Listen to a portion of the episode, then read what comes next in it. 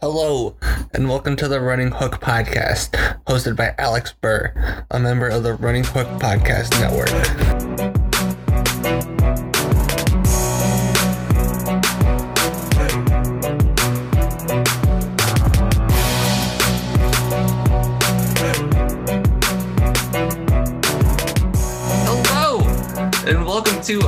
Another edition of the Alex and Dylan Basketball Power Hour. This week I am joined once again by the Dylan in the Alex and Dylan Basketball Power Hour, Dylan Hughes. Dylan, how are we doing this week? You know, I'm doing okay. It, this is a whole other side of me because, first of all, we're doing it at night. Yeah, so this is this is the this first time we're doing it at night since like August. Like Yes, this we we've been on the early kick for quite a while now, and I'm also um, overcoming a cold, so the energy may not be on spectacular letter uh, levels like it usually is, but I'm doing my best here. That's okay, because next week we will be at probably even crazier energy. So let's talk about real quick. Let's just lay down what's going on in the NBA. So NBA, they um, are going to end the trade, the lift. They're going to lift the moratorium on trades. Sorry, I work today, so if my if I'm all over the place, forgive me. But they're gonna you're gonna be able to make trades on November 16th. You're gonna be able to draft on November 18th, and then the free agency period starts on November 20th. So that's going to be a wild, wild five days. And Dylan, um, we're doing this pod obviously on the 11th of November. The league will look a lot different on the 20th, on the 22nd of November. I, I promise you that. Yeah, I mean, there's just a breaking uh, shams bomb that Russell Westbrook wants out of Houston now. So, which isn't a shock. I mean, the fact that their entire team is turned over essentially as far as management coaching. Um, it's not shocking, but I mean that is going to be fascinating because not only not only does that mean that Westbrook is probably going to move, it also means that um, Harden may as well because there's been some. So with Harden, Harden is going to want out too. With with Westbrook wanting out, so you know all, all the crazy trades that we're used to seeing and uh, July, we're going to be seeing in November as well. And I mean, you know, crazy trades happen every year, but Westbrook and Westbrook and Paul happened last year, obviously. But if we can get Westbrook and Harden this year, I mean that would be nuts. Yeah, I would love to see. I mean, we already knew Chris Paul was moving, right? Like we've been talking about this since the since the Thunder have been eliminated. But Westbrook, like we kind of knew that there was a possibility, right? Because Fertitta is notoriously cheap, and this might come up again in the Houston Rockets section of what we're going to do. But Fertitta's notoriously cheap. So trading Westbrook was a possibility even without him wanting out. so Harden might want out too because I mean, let's face it, get out before it gets really Out bad. gets And if they if they both leave, then you have to imagine Houston is going to take hard. But then again, they owe their picks to Oklahoma City. they owe a lot of picks to Oklahoma City. I don't know the protections offhand. I I mean, I literally just found out about this Russell Westbrook thing. So yeah.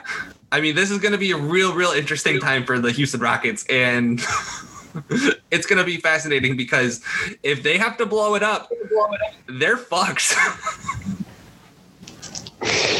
Yeah, I mean, not having their own draft capital obviously sucks for tanking purposes, but at least like you do have two very equitable stars. Like you're gonna get a great return for both of those guys.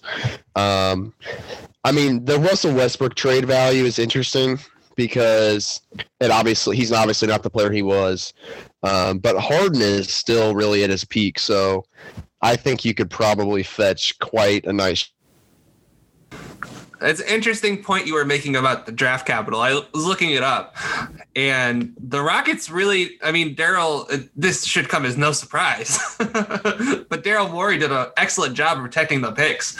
I mean, so it looks like they owe, they don't owe a first round pick this year, or they owe the first round, they traded the first round pick to the Nuggets. uh, next year it is top four protected, but the Thunder have the option to swap whoever has the best pick between themselves, the Rockets, or the Heat. Really, really confusing. but they that's the one of the options. Then 2022, they did they trade it? Oh, that's the second round pick. Okay. 2023, they that's the second round pick. 2024, um, it's protected top four. Again, and then 2025 or 2026 it's protected top four so they owe it's not as many first round picks as i thought they owe three first round picks and like you were saying the what they could get for a harden that could be massive um especially like if you wanted to trade him for philly like Harden's worth of Ben Simmons. You don't trade Ben Simmons for much, but you absolutely trade him for James Harden. I don't care what anybody says. Now, would that be an interesting um, dynamic between Embiid and Harden? Sure, but it'd be interesting to see for sure. Yeah, I mean, if you can get if you can get Simmons for Harden, I don't see many other trades worth making for Harden around the league. Like we've talked about Simmons a lot, and like he he obviously would be better with like a better space team, and that's why separating him and Embiid makes so much sense. And in that case, I mean, we don't know what Houston would become after that trade. Like the team is going to be so different because you don't have D'Antoni, you don't have Morey. So this this small ball shoot 53s a game may not be a thing anymore.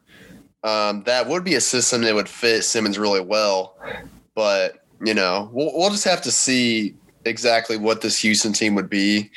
Um, may, I mean, maybe they keep everyone except those two guys that they're probably going to trade. But I mean, for Houston, like I could see them trading those two guys and still being competitive. Like, I mean, look at look at what the Thunder just did this year. I mean, they they traded their two best players and they they got better. I mean, record wise, and you know they weren't a really a great playoff team, but neither was the team before it. So, right. I mean, th- there's definitely a chance they could kind of tear down here, but still not be in like a rebuild mode as far as being, you know, a really compet or non-competitive team. I mean, look at the Thunder. They actually took a team to seven games, which I don't, I don't think they've done since 2016. So you know, I mean, Westbrook's style of play, like by himself, isn't isn't enough to win. But I mean, before we move on to what our concept is for today, I saw that there's a possibility that he might get traded to the Clippers. And if they could pull that off, I would love that for them. I would love that for them, especially if they can keep Paul George. Because then, I mean, you obviously don't know how Westbrook is, would react to being the third guy. Because he would be the third guy in Los Angeles because Paul George has already been there. But like having someone to actually set up Kawhi and Paul George. I mean, Paul George had his best season with Russell Westbrook. No one can deny this. Absolutely no one. He played by far the best with with Russell Westbrook. So you re, you reunite those two. I think that that'll uh, have some great results. But let's go ahead and move on to what our our topic is for the day. So if you listen to our last podcast, you know that we talked about the biggest need for the lottery teams and Boston because Boston again is in the lottery because of Danny Ainge magic. But we're going to talk about the rest of the teams plus the Grizzlies. We're going to go in the draft order because that'll probably make the most sense. And some teams traded their first round picks. We're going to go by where their picks landed. So like Houston, for instance, traded their pick to the first round pick to the Nuggets, but they're 22nd. So we're going to talk about them about sixth or seventh, whatever, wherever that comes in the pecking order. But to start, let us go to the aforementioned Grizzlies because we have not talked about them in a while, and they're both a fan favorite of ours. So, oh, also because in the interest of time, we're to try to speed through these, but we'll have two spotlight teams. I should have mentioned that, but better late than never, right? So, Dylan, what is your biggest need for the Memphis Grizzlies? So it's pretty clear, and we talked about this during the bubble, but it's it's shooting. I mean, they have a, a, such a good core like Morant, Jackson, and my boy Brandon Clarke. Like that's a great trio moving forward. Um, but as we've discussed before, having Jaren Jackson as your best three point shooter is not a good thing. And it's not because Jaren Jackson's a bad three point shooter. He should just not be your best three point shooter. It's as simple as that. And there was a lot of instances, especially when the Grizzlies were making the playoff push, where Jaren Jackson was just like he was he was on the perimeter the entire game basically. And again, like he had some awesome games because of that. Because when he does get going, he is really good. But he is supposed to be a big man in the paint. And I know the game is not just big man in the paint anymore, but still, you don't want your centers always just floating around the three point arc because you need them to be like that. That's not a recipe for success. And Dillon Brooks, we both like him, but you know, and he's a good he's a good piece to have, but he's probably better suited as like a bench um, kind of chucker almost. Um, Chucker and, is definitely how I would describe Dillon Brooks. yeah, he did not improve his stock at all in Orlando. No, and, and again, I, I I like a you know he just it's just the games where the game the games he looks really good are where he's obviously making those chuck those like 30 foot threes you know? I mean he can he has games where it's like wow he has 36 points because he's made eight threes. But then there's the other side of the coin where he's like two of 15 and it's like there's just way too much variance there. And like having some sort of a reliable, steady shooting force would be great. And obviously, that guy is right next to him, and Kyle Anderson. Oh wait, slow mo. Don't hate on yeah. my guy slow mo. Again, again, much love for slow mo, but mother of God, just don't ever shoot the ball, like please. And are you, wait, wait, wait, wait, wait. Are you are you telling me the guy that takes you know, five seconds off the shot clock to release a shot should not be shooting threes. Is that what you're telling me? That is exactly what I'm telling you, Alex. It's like, and again, like these are all players I really like. Like Tyus Jones, I like him mm-hmm. a lot. I do not want him shooting a ton of threes.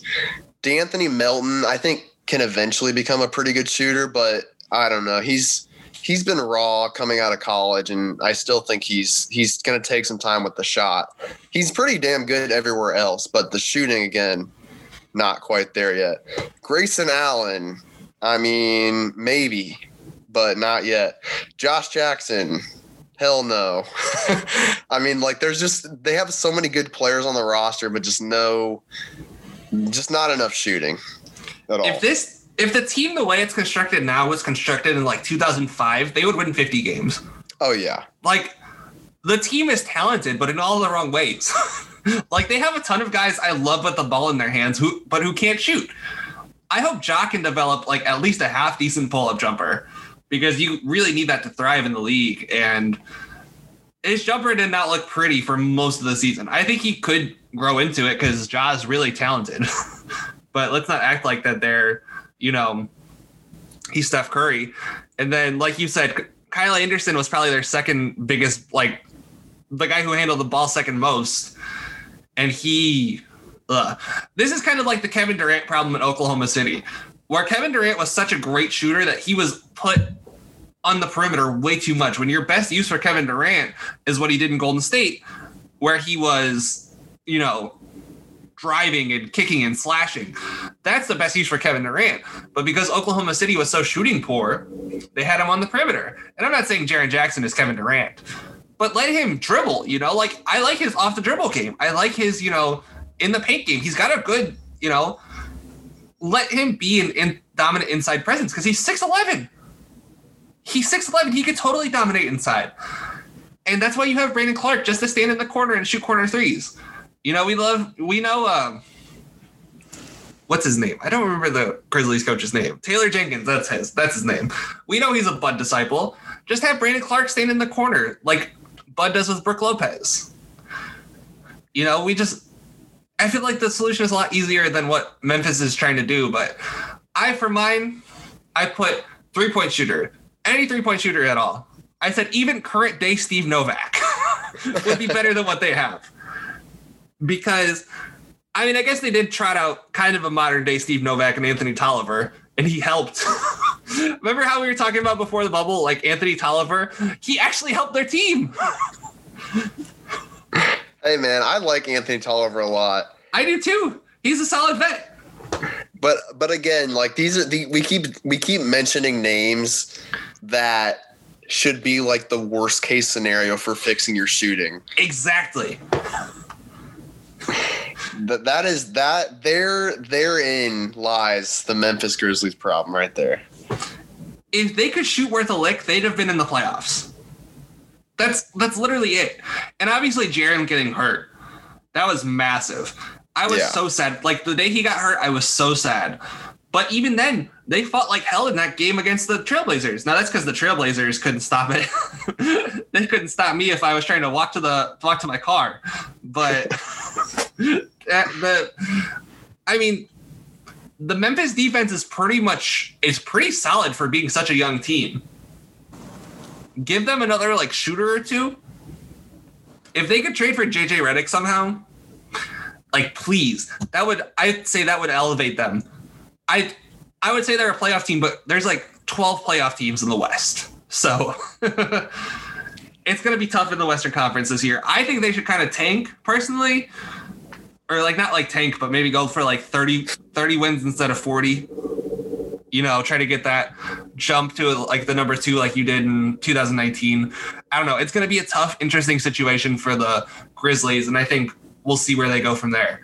Um, the Orlando Magic is our next team, and they're an interesting team. And by interesting, I mean I don't know what the fuck they're going to do. They could go 75 different ways. I okay. This is actually what I had in my notes. A fucking clue what exactly you are maybe trading Aaron Gordon to a team that can actually use him. It is disgraceful what they've done with Aaron Gordon. Like, so first of all, part of the part of the problem might be in Aaron Gordon's own head, right? Like he thinks he's probably a lot better than he actually is. But the other part of the problem is, is that Orlando literally has a bunch of talented guys that they never figure out how to use. And then they go off to other teams and become great players. Victor Oladipo, Tobias Harris. The list goes on and on, right? Like I could go for days. The only players that have actually turned out, like the only talented players that have turned into something worth a damn in Orlando is Nikola Vucevic and somehow, some way, Michael Carter Williams turned into an actual NBA player in Orlando. Like that's it. Maybe Fournier. Maybe if you give Fournier, but Fournier to me is like average shooting guard. Like maybe a little above average. But I mean, I just I don't know what else there is to say about Orlando. I mean, what do you what did you have for Orlando? Well, first of all, Khem Birch has turned into a superstar in Orlando, so I don't want you to ever forget his name ever Oh. again. Of course, Khem Birch. Sorry, sorry, I forgot. Such slander on my part, you know. It's really, really shocking. As as as as a co-host for one of the best basketball podcasts on earth right now, you have you just have to hold yourself to that standard, okay? So I want you to study some Khem Birch tape tonight. Hey, Team punishment. Canada. Hey, he was like one of the only guys to play for Team Canada last time they were in a um, international competition. I remember that.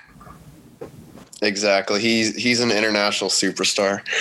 But as we talked about last week, I mean, like DeMar DeRozan just makes a lot of sense, but obviously that requires what that requires one of these two things happening. Either the Magic or the Spurs wanting to trade him or him just opting out and signing there.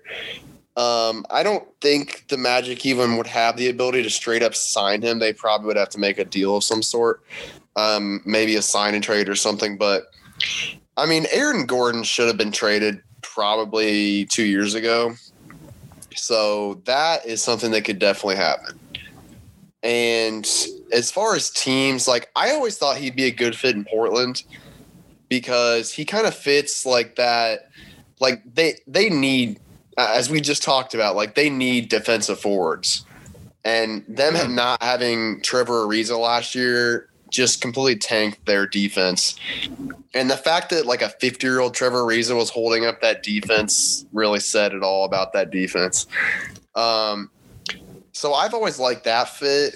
Uh, and as far as a trade, I don't know. I mean, Zach Collins would be interesting, but it, he'd be kind of in the same situation where he's should be playing center and he's playing four with Vucevic still there. So I don't know. Maybe you package some guards together or something. Um, I thought he would also be interesting in Golden State. and that is potentially something they could try to fit. He, they could try to fit him into that trade exception they have. Um, he makes a little bit more, so I I don't know if trade exceptions like if they send out more salary, maybe they can make that work. I'm not completely up on the CBA and all that, but um, if possible, that would be an interesting trade for them. Um, and obviously, they'd be going ultra small that way, or ultra big if they played him at the 3 Mhm. But you you would imagine he would be at the five or Draymond would, so that would be pretty interesting. But but dealing him, um, I think, would make sense at this point because they're just kind of in like they just keep getting themselves into the same spot where they're like one of the worst playoff teams in the East, and they can't get any higher, but they don't seem willing to go any lower. So they just have to make a decision at this point because there's not a ton there. Like John Isaac is probably your highest ceiling guy moving forward, and he's hurt for this. He's probably going to be out for the season, I would guess. So, I mean, this season makes makes way too much sense for them, kind of to just maybe deal some of these guys away. I mean, honestly, trading Gordon alone may be enough because if you trade him and just get some young pieces back, it's not like you have a bunch of guys that are going to power them to the playoffs. I mean, it could happen. But- Vucevic is good. I'll I'll give him that. Like he's in the East, he's good enough to take them to the like to the 38 win mark. I, Yeah. I like I have to give him that, you know. He's probably in the West, he's probably just like like I don't even know like the proper comparison, but like in the East, Vucevic is good. I, I have to like I have to give him that. Like he's good. He's not great. I mean, he's not worth. So I'm at, looking at the Orlando salary cap number, right? So I, um, are on cleaning the glass, I accepted Evan Fournier's player option, and I renounce DJ Augustin. The the Magic are still seven million over the salary cap, without renouncing any of their other free agents. So it's not looking good for them. Yeah, I mean, so again, like your improvements are going to have to come through trades because, and you can either go all in as as all in as the Magic can go and get DeRozan, or you can tear down and go the other way. And I mean, I, I do agree Vucevic is good enough to push them to like you know somewhere close to forty wins potentially, but I don't know. I mean, like I like Markelle Fultz. I thought he played well last year, but I just I don't know if he's good enough to because you can't just have Vucevic. Like right. The bottom of the East is pathetic, but I could see some of those lower teams moving up. Like, I mean, Washington's going to get John Wall back, and you know, Beal Beal could be traded, but if he's not, the Washington team is probably a playoff team. The Hawks very well could be a playoff team, especially if they do end up trading for Jrue Holiday or make some sort of other move. So, I mean, there's there's ways here where the Magic could could kind of just deal Gordon, not do much else, and kind of tank their way into the future of, in some way. I don't know. Trade Fournier, trade Gordon, blow the whole damn thing up. Like I'm just sick of the like. To borrow a Caleb Lynn phrase, I'm sick of the Magic. Like, do something. They've done jack shit. Like since Dwight Howard left, they have literally been a worthless franchise. Like they tanked for however many years, and when they tanked, their draft picks worked out for them. And now that they're like just in that that puddling water of irrelevance, where they get the 15th pick every year, it's just like you haven't done jack shit. Your ownership is terrible. I just like everything about Orlando is terrible. I'm I'm so sick of Orlando. I'm um, like do something. You have talented players. You know the second Aaron Gordon leaves Orlando, he's gonna be a damn impact player for a contender. You know this. You know this. It's gonna happen. It just it pisses me off because it's like you develop players, right? Vucevic actually turned into something good under you. We nobody thought Vucevic could do what he's doing in Orlando. Nobody. Like he's actually a decent defensive player. He's actually a pretty good passer. And it doesn't matter because the team fucking sucks. like they make the playoffs, but they suck. They get they always steal a game off of the first seed and then they always lose. It's always a um what the starters have or the starters or the basketball Jones are no dunks. They they coined the douchebag sweep, where you win game one and then they win you win the rest of the games. They they're the masters of the douchebag sweep. So I don't know. I hate Orlando. Let's move off of this before my blood pressure rises any higher. The Portland, you touched on it already. It's the wing or the defense, defensive forwards. I, it's really it's really simple, but I mean, not just they weren't just missing Ariza last year; they were missing Rodney Hood too. And Rodney Hood's not like a world changer on defense, but he's good, or not. He's decent at worst. So I think getting those guys back will be huge. You know who's the unrestricted free agent that they could that they could sign? Let me hear it. Mo Harkless. Bring him back, Oh. baby. Boy. Let me let me just say this: their defense, for as maligned as that guy was as the starting small forward, their defense was good when he was there. You got to give him that. Him and Al-Farouq Aminu, their defense was good. So I don't know. They just need some defensive forward help, and I think Harkless wouldn't be a bad addition or re-addition in his case. But um, I you said it in the Orlando section. You agreed, but I mean, is there any other holes on the Portland roster other than that? Um, I'm not a fan of the backup guard situation. Yeah, that too. Like, backup point guard is listed as Anthony Simons. And I can tell you, Anthony Simons is not a point guard. he is not a point guard. So I don't know what he like. So on the pod I did on Monday with Caleb, we did our three most interesting teams, and we did the um we did the Trailblazers. And Simon's like, I cut him some slack, right? Because he's twenty. Like he's like he's like a baby, but still. Like I mean, that's not who a contender should be relying on as their backup point guard. Yeah, I mean, like I like his potential. He has he. I mean, didn't he have like fifty points one game? I it was like a garbage like end of the season game. I think 2019, but like, I mean, he has talent for sure, but I he's not he's not a reliable backup point guard and. And I like Gary Trent. Like he, he's a good, He's good. you know, he's a good off-ball guy. But as far as kind of a lead bench guard, they need something else. Yeah, and I agree with that. Like DJ Augustin, free agent. That would be Um, he would like DJ Augustin to me, like, you know, I just went on the Magic rant, but he's a great backup point guard. And he's probably going to be a great backup point guard for like the next three years. You know, you know what hurts about DJ Augustin, and I really like him. He sucked for the Pacers. The one team he was bad for was the Pacers. I mean, how does that happen? He, I think at this point he's played for about a, third of the teams in the league, and the Damn one near. team, the one team he's bad for, and he literally played for almost every other team in the division as well. Like he went to Detroit right after, was pretty damn good there. Went to Chicago, pretty damn good there. It's like what the hell? And and this was in you know this was in the early Vogel era. Like there was a lot of craziness. Tyler Hansbrough was like a major difference maker. Uh, so I can understand the weirdness, and also Gerald Green. Okay, shout out to Gerald Green for being way better way after leaving the Pacers. But Let's You know. let's not get started on the Gerald Green train because that dude, that dude is about as streaky as you know, as Windex. Like, might be streakier. So don't. Gerald Green, just you have to cut him some slack because he's consistently inconsistent.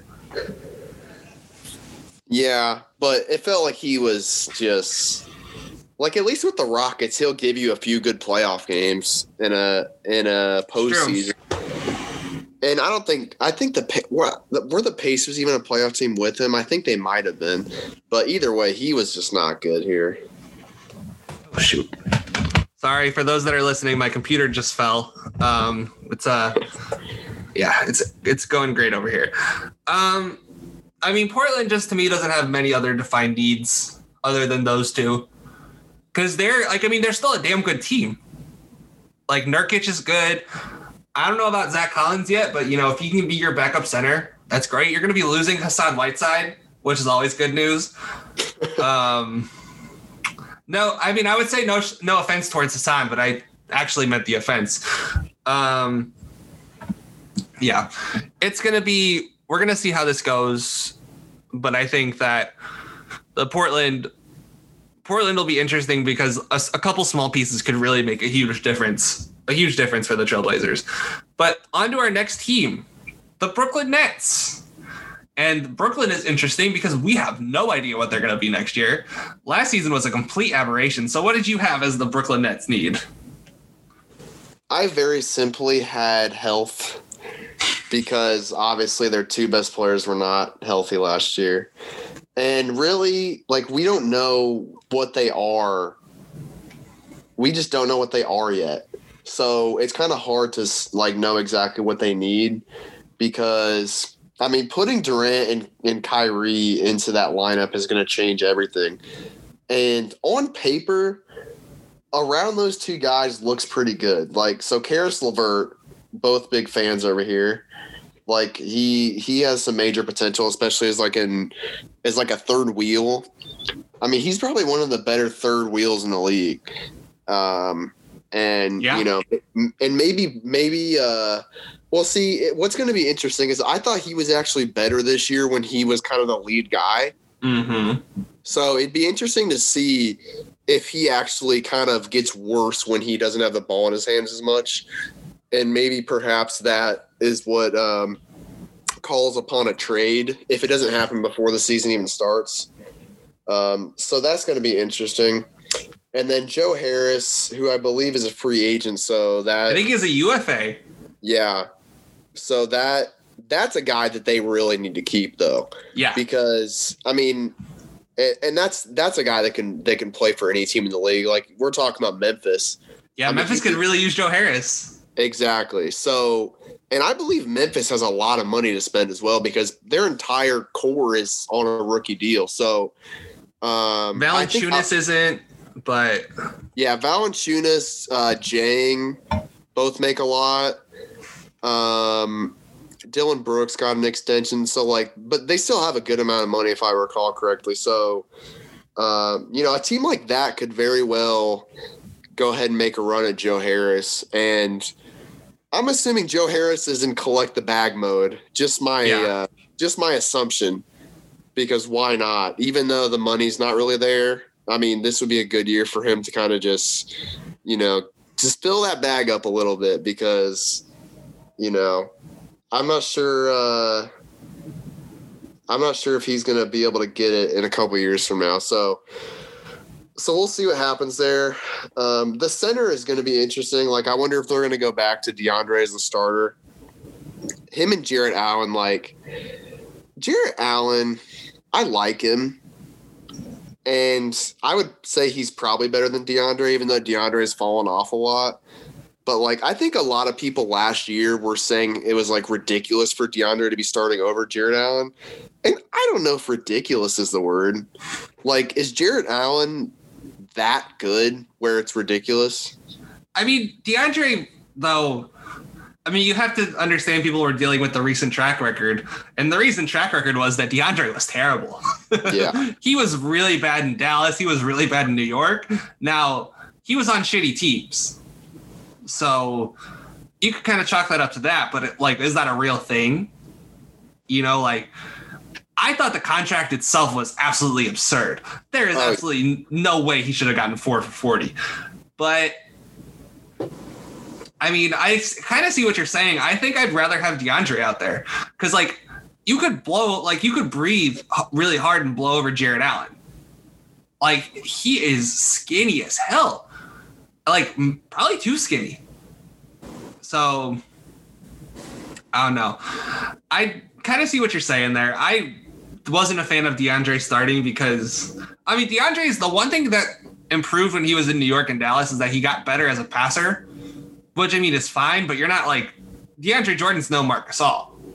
Like you're not going to DeAndre Jordan being like, here, you must control our offense and you must be the beacon of light because no one else on our team can pass. You're not saying that to DeAndre Jordan. So I don't know. I I'm not a fan of the DeAndre Jordan signing, but it's not a crime to start him over Jarrett Allen.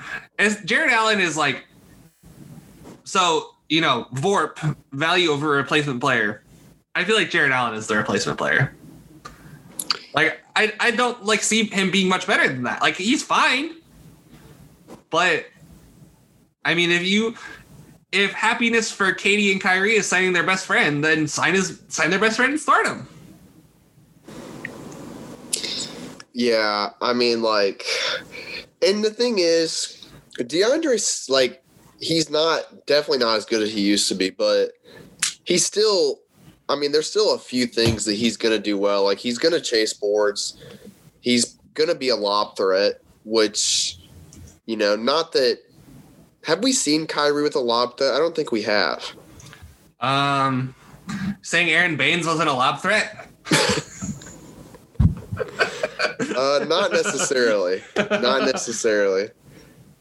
So, and I guess you know the thing is, KD would probably be more likely to throw lobs to anyone, but um, I don't know. It's interesting, and you know, I, I would say that Jordan probably has more value just for that aspect with chemistry and all that. Um, Right. But you know, who knows? And the bench, the bench is really interesting. Like, if they don't make a trade, Dinwiddie and Temple are a pretty damn good backup um, guard front. Uh, TLC Timothé Luwawu-Cabarrot, man, who had Good a really, rebounder. he had like a shockingly good bubble, and I was really happy because all the way going back to the Philly days, I think the tanking Sixers. I think he was on that one one of those teams. I liked him there. I he's he's not done nearly as good as I hope, but he was pretty good um, in the bubble. And then Taurean Prince, who uh, I've always kind of liked. So I don't know. There there's a there's a lot of interesting pieces here. So you know, I, I think health health alone, re-signing Joe Harris, you're in a pretty damn good spot. Yeah, I think I think that's just about right. Um, I mean, Brooklyn's formula. I mean, we'll see if they actually work next year, right? Because we don't know if Katie and Kyrie will actually work on the floor, right? They could be friends all they want, but the, they've been playing the way they've they've been playing now. Kevin Durant's been in like this is going to be his 14th season. He obviously didn't play last year, but it's going to be his 14th season in the league. This is going to be Kyrie's like.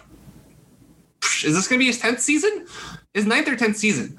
They've both been in the league for a long time now. They are who they are. And if they don't mesh, then that's going to be a problem.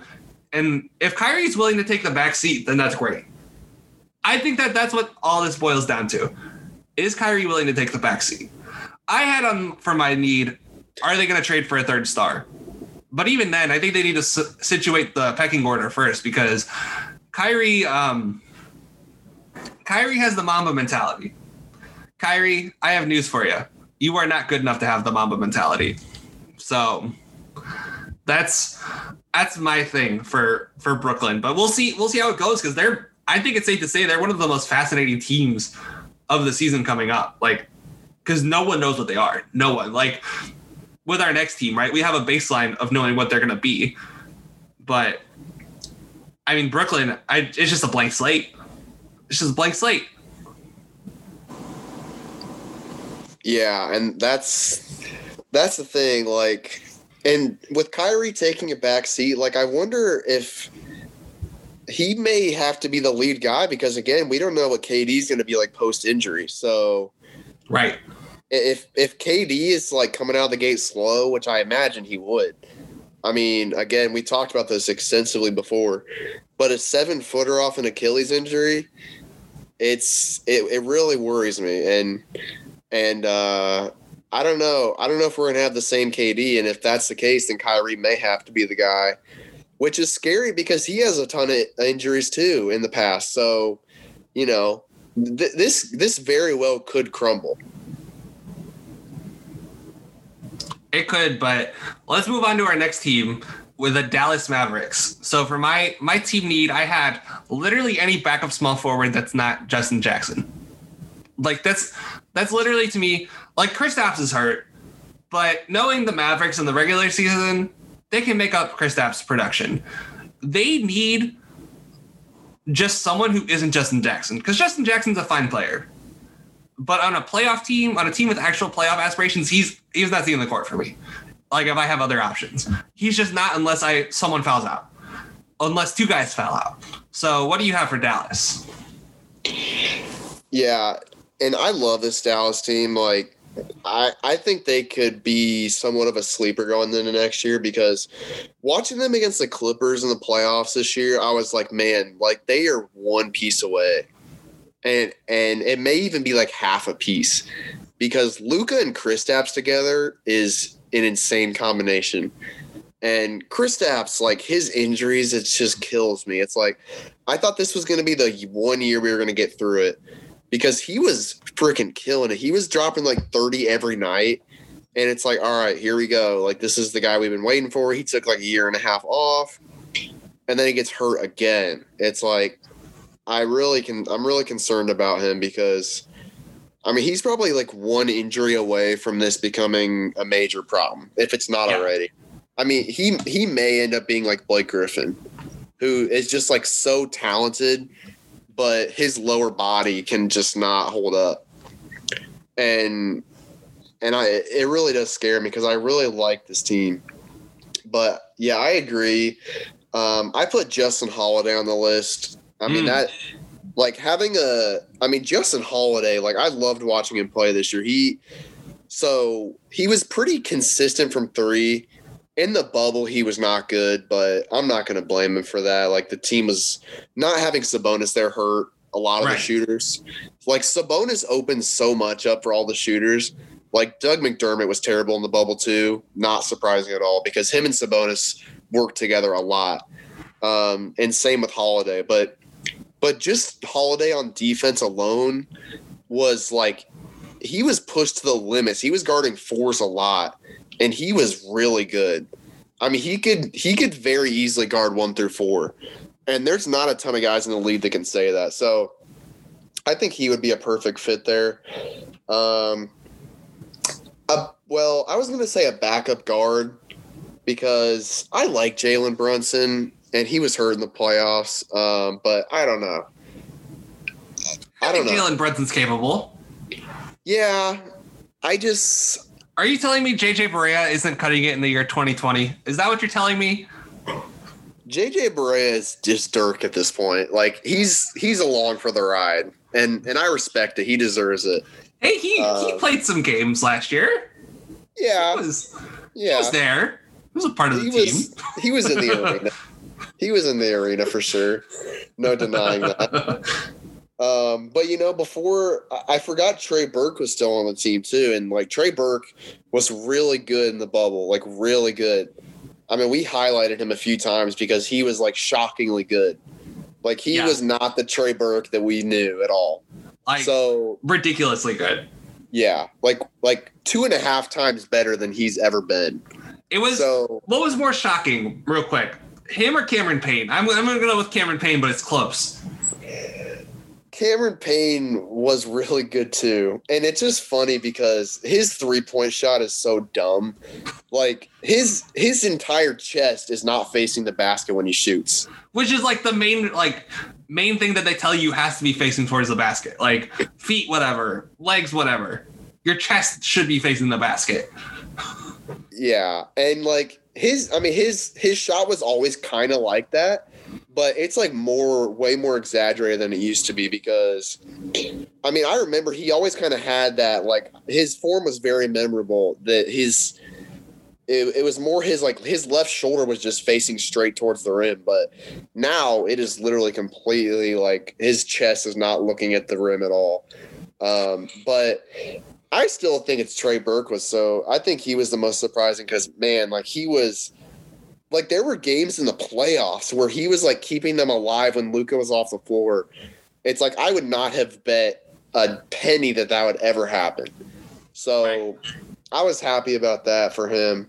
Um, so you know, considering that, and again, I don't think Brunson's bad. Um, I just I'm not a, a huge fan of him. I think he's solid, but um, but you know, like you said, I mean, getting getting a, an improvement over Justin Jackson, I would say, is the biggest thing. And they'll have Dwight Powell back too, so that'll make right. up some of the losses with Kristaps. And I am a huge fan of Maxi Kleber, so you know, putting keeping him in there is nice. I mean, they they had him guard Kawhi and Paul George all throughout that series. He did a pretty decent job. So, you know, uh, just happy that he's still around because he's he's a superstar, man. I'm telling you. Yeah, Maxi Super- Kleber. This is a pro. Despite what Caleb Lynn may say, this is a pro Maxi Kleber podcast. Um, let's move on though to the Philadelphia 76ers, baby. Talked about them a little bit, a little bit ago. I mean, they. I think. I don't know. You could go a lot of different ways for the Sixers, right? Three point shooting, you know, clarifying the Ben and Joel situation. I went with they need to trade one of Al Horford or Tobias. Like this situation with all four of them is untenable. They can't have all four of them, right? Even if they, you know, trade Ben or Joel, they can't keep Tobias and Al Horford. It's just not like I don't think it's tenable. I mean, what do you, what do you think? Yeah, I mean, I think uh, I think Horford's probably the easier one, which is funny because he's by far the oldest, and I don't know if least productive is fair because Al Horford has never been productive in terms of stats. Like Right. his well, not to say he hasn't been productive in terms of stats, but his value has always outshined his stats because of his defensive versatility. Um, you know, a lot of a lot of his uh, placing on an offensive scheme. So, you know, I think um, getting getting rid of him and getting some some sort of decent bench piece back would be massive. We talked last week about Buddy Hield. Um, I mean, if if they can freaking get Horford and Hield like a straight up trade there, you pull that fucking trigger without even thinking about it. Like it's it, it's so that would be such an easy trade for Philly, and it wouldn't. I would think the Kings could maybe do better, but it's not a bad trade for them either. I Uh, like Horford for the Kings. Like he gives them some veteran stability, right? You don't have to play Richaun Holmes as much. I like Richaun Holmes, but even this bad Horford is an upgrade over Richaun Holmes. I, I think we would both agree with that. Yeah, and and Richaun Holmes was actually really good last year, um, but you know that that could have been an outlier year. I don't know, but he he had a very good year, which was which was good for him because I've always wanted him to be good. Right. And- I'm not hating I- on Richaun. I just Yeah. this is Horford is still like I think that this year for the Sixers was an outlier. I have been on the record saying that multiple times. But I just think Horford on the Sixers with Embiid, right? And I understand the impetus for wanting to sign Embiid, like, oh, he can shoot, you know, whatever, whatever. Like the all the intangible things that you've said, I mean, are are reasons why you sign Al Horford. But then in practice, like actually on the court, it fucking sucked. so it would Yeah. work better on a young team like the Kings, I think. Yeah, I agree with that. Um, and that that's a type of move the Kings need to make. Like they were talking last year about maybe getting Vucevic, which would have been nice. Um, obviously, Horford's not the offensive type that that Vucevic is, but just the spacing and some of the defensive stuff alone, I think would be would be a major improvement. Um, but with the Sixers, like, so assuming they don't make a huge trade for Harden or something like that, and they don't get rid of Simmons or Embiid.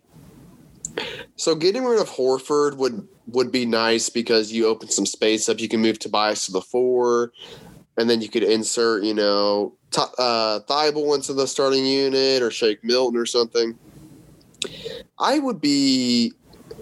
I almost think moving Josh Richardson to the bench would be the better thing to do Mm. because I just just watching them this year, like Josh Richardson was not being utilized how he was in Miami, and in Miami, he had the ball a ton because there was really no one else to do it aside from Dragic, and he looked really good. I think he was util- he was using the ball too much. So like they got to Right. find a hap- they got to find a happy medium. But playing next to Simmons and Embiid, he's just not going to get the ball a ton. And Like, Harris. Yeah, exactly. Josh Richardson just Richardson should not be the fourth guy on an offense. He just shouldn't. And if they can't figure something out, with the starting unit. Otherwise, I think putting him on the bench would be the best thing. Um, like so, Thybulle would make sense, but Shake Milton, I think, would be really good next to Simmons with his shooting. So, you know, making just kind of making some moves like that, I think, could really um, improve their outlook. Hear me out. I, I just thought of something. Hear me out. Okay. So, imagine if there was a team out in Los Angeles that had a point guard that was making pretty similar money to what Josh Richardson is making.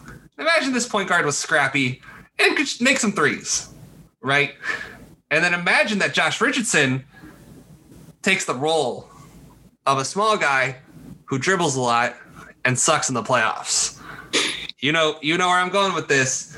Patrick Beverley for Josh Richardson. I think I the the Sixers probably say no because they're getting the worst player, but I think it would make both teams better. And plus, you could get Richardson in the six man role. You could have him on the perimeter, right, helping guard other teams' guards. But then you have him like give him the freedom to run the bench offense like Lou Will did. I think it's perfect. It does make a lot of sense. Um, it won't happen. It, it won't. But Pat Beverley was clearly not what the Clippers needed. And Lou Will, as we have documented, is not. I mean, he was really bad. And maybe maybe the lack of strippers was a problem for him. I don't know. But uh, there there was clearly something holding him back. So, you know, maybe escaping the bubble will help uh, Lou Will in particular, but I don't know. I mean, you know, we'll get to the Clippers later, but obviously there's there's going to need to be some changes there, and and getting Josh Richardson would be a pretty damn good improvement. I mean, that's that's probably about I don't know. Like we talked about the Westbrook thing, but there that's probably not realistic, right? Like I think you would have to give up Zubac and um Beverley to get like even close to what Westbrook makes. And by the way, I don't know that you want that Westbrook contract even to begin with but it's going to be interesting. And I think Richardson, I I agree with you one million percent, right? And plus, Richardson shot like less than 33% from three last year. He is not that bad of a shooter. He's not no. like a great shooter. He's like 36%. I agree with you 100% they did not utilize him correctly. I mean, the way to utilize Josh Richardson is to be like your secondary ball handler, right? Like not your primary one. Yeah. But like Miami probably utilized him way too much, but off the bench, right? Or like running six man units or bench units, I should say.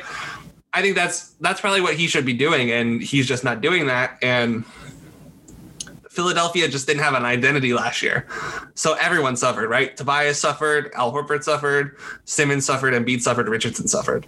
So I think moving one of those guys and making more role clarity, I think that'll help them a lot. Right? That's why I had them moving one of Simmons or or not Simmons, one of Horford or Harris because you just need clarity in your role, right? Sometimes that's all you need. Like, you can't tell Kenneth Faried to go be a three point shooter. Kenneth Faried can only do two things, or he can only do one thing rebound. Like that's that's that's what you have Kenneth Faried for. You're not going to have him out there as your defensive specialist. You got to keep guys in the roles that they're good at. And Philadelphia was like 2K GM last year, and I think part of that was the ownership's fault. And it sounds like ownership is going to interfere a lot less. Hopefully, now that they have Daryl and they gave Elton Brand more job security, but. I don't know. It's Philly is going to be an interesting case. Um, let's move on to the next team, a team that's near and dear to both of our hearts. It's the Miami Heat we both I'd say, to safe to say this is a pro, very pro heat culture podcast. Um, both love Tyler Herro. You talked me into Tyler Herro more and more as the playoffs went on, so kudos to you. Um, I don't know. Miami's team need is tough, right? I this is what I had for their team need. I think you'll appreciate this because I couldn't really think of anything. So I I thought of a real one, but my Miami need for this year is next year's salary cap being 120 million dollars. that's that's their team need because they're gonna try to get Giannis and they want to do all kinds of crazy shit. They're not gonna be able to get two superstars, right? That's not gonna be possible. But they could get a really good role player, right? As for the actual realistic one, I Gallo taking a mid-level contract with them. That's kind of what they kind of like. They tried to get Gallinari at the trade deadline this year, and it bombed spectacularly. But if they can get Gallinari in a mid-level contract, they got to do it. What do you have for Miami? So, as far as players, I think the main thing they need to do is just retain Goran Dragic because he is a free agent. And again, there's not a ton of money out there. So the likelihood of him leaving is is probably slim. Um, but really, like Miami just needs to focus on not spending too much future money. As you just talked about, they're going to go after Giannis, and they are obviously coming off a finals appearance. Like they have a really solid team, and I don't know if they are going to be a finals team next year or not. Like it's going to be tough. That, yeah, I think the bubble was very good for them, and that not every team was hundred percent. Um, and I don't know. I mean, they would have beaten the Pacers with Sabonis probably, so like that's not a big deal. But I mean, I don't know. You, like you took away home court advantage in a lot of ways. I don't. I don't think they would have beaten the Bucks the way they did. They may have beaten them still, but they wouldn't have beaten them that way. Right. Um, if there was home court advantage. So there's just a lot of factors that benefited them.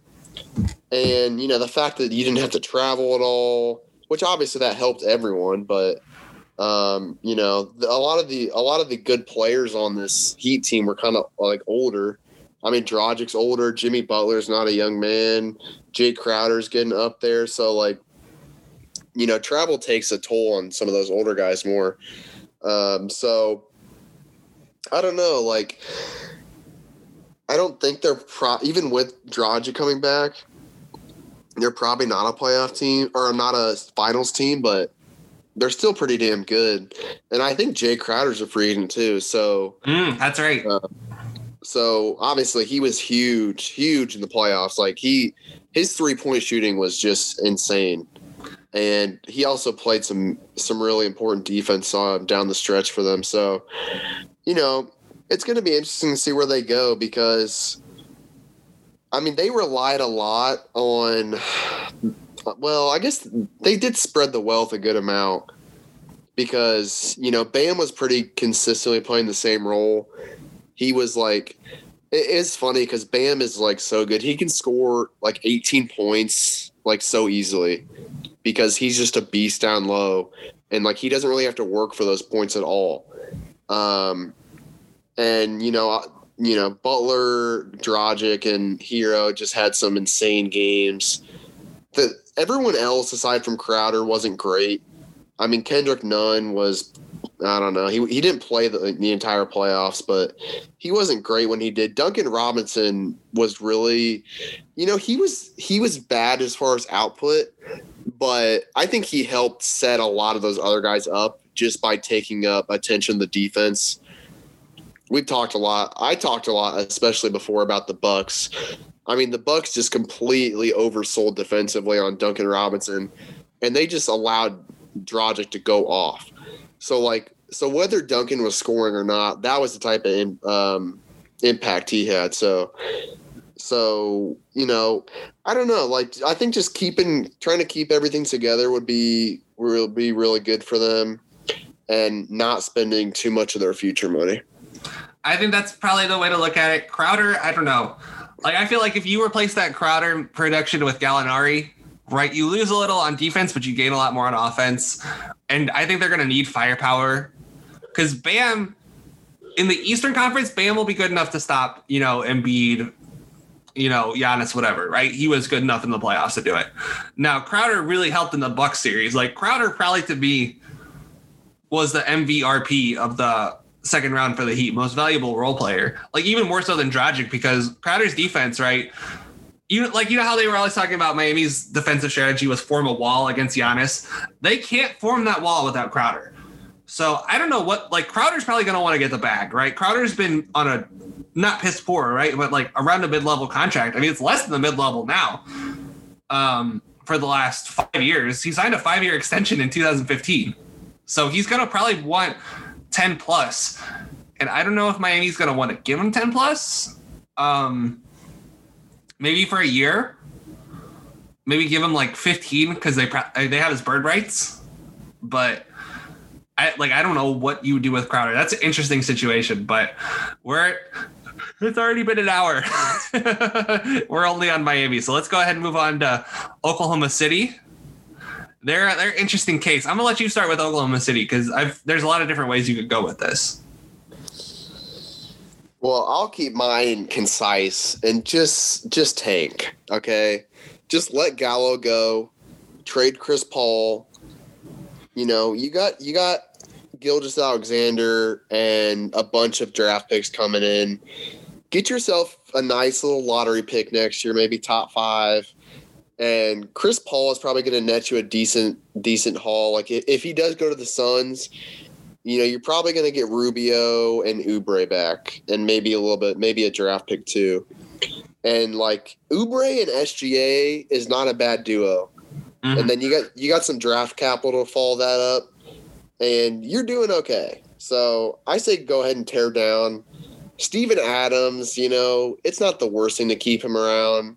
I'm not sure what his trade value really is anymore. So that's not as big a deal. But Chris Paul and Gallo are the two big big ones. Just kind of just kind of let him go and move on to the next chapter. If you could get a sign and trade for Gallo, that's great. But you're probably not right. going to get a sign and trade, not in this free agency market. Um, that's fair. I was kind of just like trying to trade Steven Adams if you can. But you that's probably a good point about Steven Adams. Like there's not much you can take. I would imagine that if Phoenix does trade for Chris Paul, the package would be what you said, and I think their pick is 11th this year. If like in the pod we did last week, I think they were 11th. So I mean, like there's not really much better you can do than that, right? Like even if without the first round pick, Oubre is still really good. like yeah. we forget about Oubre, but Oubre's good. Like if Phoenix doesn't trade for Chris Paul, you're not in a worse you're not really that much worse off for keeping Oubre. So I don't know. He's a young player that's been getting traded a lot. It's not because he's like a bad guy or anything. It's just because he's really talented. So if you can get him, that's probably a great starting place because you have a young wing. But yeah, blow it up. Just tank. They're gonna tank. We've known they're gonna tank this whole time. They promoted some assistant coach that we've never heard of to their head coach. So good for that guy. Um, yeah, that's all. That's all there really is to say about Oklahoma City. The Houston Rockets. We talked about them a lot at the beginning of the show. Um, I had Fertitta losing his cheapness slash trying to get a good haul for Tucker and Covington. This is before I made this list before we do Russell Westbrook demanded a trade. So let's make that clear. But still, I think if you could, like, those guys could probably get you more than Westbrook could get you in just a strange way, right? Because Westbrook's contract is so huge. Like, if they weren't making too much money, I would say Golden State should trade the number two pick for both of those guys using the trade exception. Like, even then, I still don't think it's a terrible idea for them to use the number two pick to get one of those guys for the number two pick. Like, I mean, one of those guys really helps their team. And I just think that that's a good way for Houston to recoup some value, especially since they had to trade four first round picks for for Westbrook. So what what did you have? Well, I just had tank. I'm being very simple with with my uh my advice here kind of but that that golden state trade would be really interesting if if they could get both of those guys for the number 2 that would be really, really interesting. And like that would be a major win-win for both sides because I mean, you're putting Golden State back on the map with that deal. Like mm-hmm. like you're you're getting the shooting, you're getting the defense. I mean, that would be a very well balanced lineup they would have. Um and I mean, and those guys are already used to the small ball. Like they're going to be playing a lot of small ball in Golden State with, you know, too. So it would be it would be really i mean we've we've kind of talked about some of the candidates for that number two pick and and that deal right there if they could get both of them that's up there man that really is and that would work out really nicely for the rockets as well yeah because um, they'd save a lot of money yeah, it would save a lot of money, and you can very easily just say, okay, we're gonna take this guy or that guy with this pick and trade at least Westbrook. So you know we're kind of starting over here. Um, so I, I think that's that's a pretty pretty interesting idea. I don't think it would work, right? I think I don't know if you can use the trade exception and trade a player, right? Like I don't know if you could absorb like 17 million because their trade exception I think is 17.2 million if I'm not mistaken, something like that, right? It's 17 Yeah. something. I don't know if like you could trade those that trade exception second pick and like Kevon Looney or something like that. Like I don't know if that's allowed, right? I'm not um certainly not a cap expert, but like I mean hell, number two in Eric Paschall for an immediate upgrade, right? Eric Paschall's a nice player, but if you have the opportunity to get two two of the best defensive players in the league, like PJ Tucker, PJ Tucker, did he make all defensive team this year? If he didn't, it was an absolute atrocity because that man played his ass off. Like the last three years, he's been one of the best defensive players. And I don't know. You just got to try to see what you can do. It's going to be interesting, but. And like we said, there's a huge possibility that Covington or that Harden and Westbrook get traded. I'd say Westbrook more so than Harden because you got to try to keep Harden, even if his playoff um, capabilities keep showing themselves again and again. Like the man's a guaranteed 50 wins. At the, like at this point, he's guaranteed you're winning 50 games if James Harden's on your team. But let's move on to the next team. That is the Utah Jazz. Ah, the Utah. We love we love a state that has the Jazz as their name, but is absolutely jazzy in no way. Um, I, I don't know if that's entirely true. I'm sure they have some like jazz places there, but Utah to me is fascinating, right? Because I don't know what they could do to improve their team, but it feels like they're a piece away from being a contender. Like, I go off of that sentence. Like, I just don't know like where could they can improve, but it feels like they're so so close. Um, see, I came into this thinking it was backup guard, but you could probably get away with just kind of splitting time with Conley and Mitchell there. Because so you have Jordan Clarkson coming off the bench, who was good last year, like good. Just he's. We need to compile a list of guys that were shockingly good last year because we've mentioned like three already, but like Clarkson was shockingly good last year and you know you could probably get away with like a nine man rotation. I don't know. It- like if they were to go anywhere that would be the place. Because emmanuel mudiay is is not it. But i mean that starting lineup is really interesting. And like Bogdanovich, people forgot about Bogdanovich. He was good. Like he literally, to me, was the offensive piece that they were missing because he took a lot of the you know stuff that Conley was supposed to do and he did it right. Like people, like I would would have not blamed you right if you thought after what Bojan Bogdanovich did in 2019 for the Pacers, if you thought that was an aberration, right? That's perfectly reasonable. But he came out and he scored. 20, he averaged 20 points a game. He was probably their second best player. Like, I, okay, third best player because Gobert is obviously up there. But he was damn good, right? And he, if he was healthy for the playoffs, I think they beat Denver. I, I don't really think that's up for discussion, right? Like, I think they had them. They had Denver by the balls for the first three games, and if they have Bogdanovich, they probably close it out in six. So that's why I have them like as you know as I'm not sure. Like they could probably use another backup forward, but I like Georges Niang. You know, I like I love Royce O'Neal. They probably could use some more height, but Royce O'Neal's like strong enough where he makes up for that height difference with a lot of guys. So like I just don't know where you could make up the difference, right? Because no one's guarding LeBron. That's first and foremost. No one's guarding LeBron. Um, yeah, I just I love the Jazz, and I think that if they're healthy next year, I think that they have a real shot to be top four. You know, like I think that they're that good. Yeah, I agree. I mean, especially with the leap we saw Mitchell make in the playoffs, like that that was kind of what we were waiting for is, him to do something like that. So now it's exciting. And you know, even if Conley is what he was last year, which is, you know, a shell from former his former self, I mean, you're going to get a healthy Bogdanovich back. Um, like you said, I think Royce O'Neal is one of the most underrated guys in the league. He's good. Like just, just watching him, like he'll he'll like hit a pull up three and then go down the other end and lock up the best player on their team.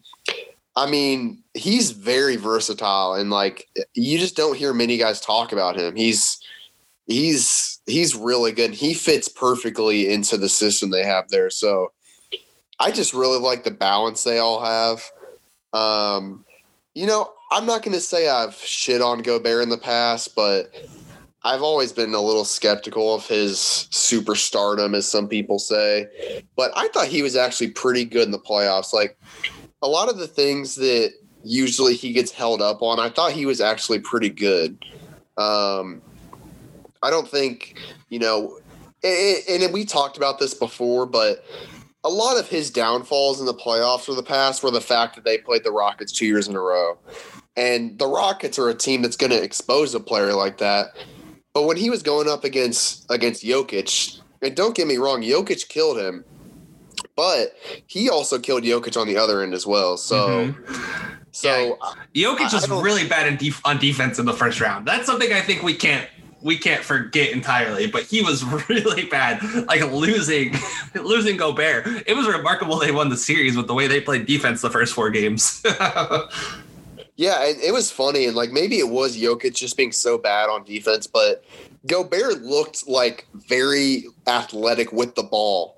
You know, it was like really weird. and I think that's probably why like I I have such like good memories of his of his playoff performance because he looked like way different and it, it maybe was just the fact that he was playing against like a slow plotting defensive center but um but I didn't think he was a problem like he has been in the past so I mean moving forward man like and the thing about them it's interesting is this if they don't do it this year I think there may be some changes come because I think Gobert may only have one year left on his deal. I may be wrong on that. I, he is a free agent next year.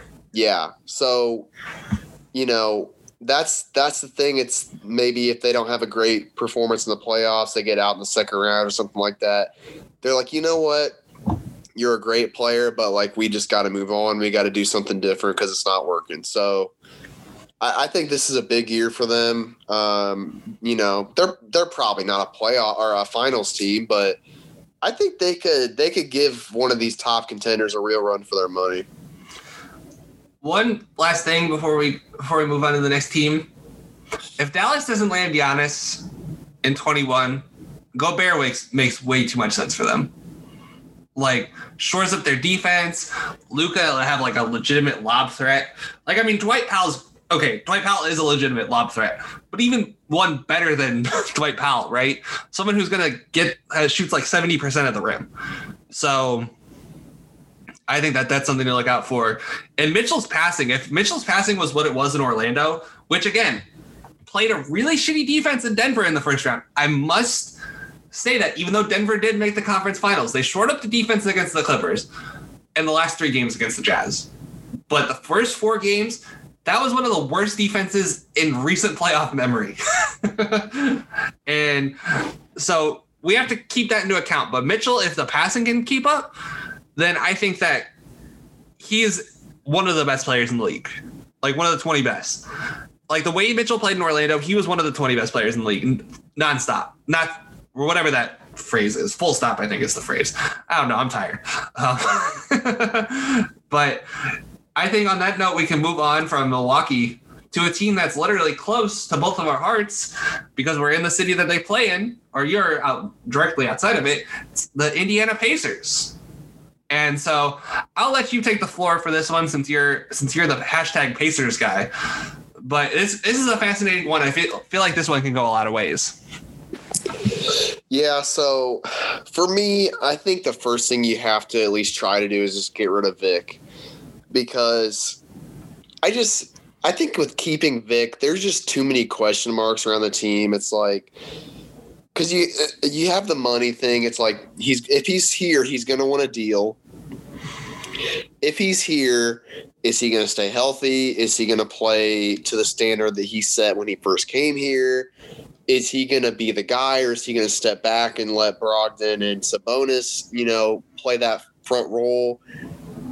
I just there's too many there's too much uncertainty. I think if Vic is still here, and I think undoubtedly the future of the team is Brog and Sabonis, and maybe even T.J. Warren. Like after he played this past year, I think you can make a case that he's um, a core piece going forward here. So that that is a move I would look to make.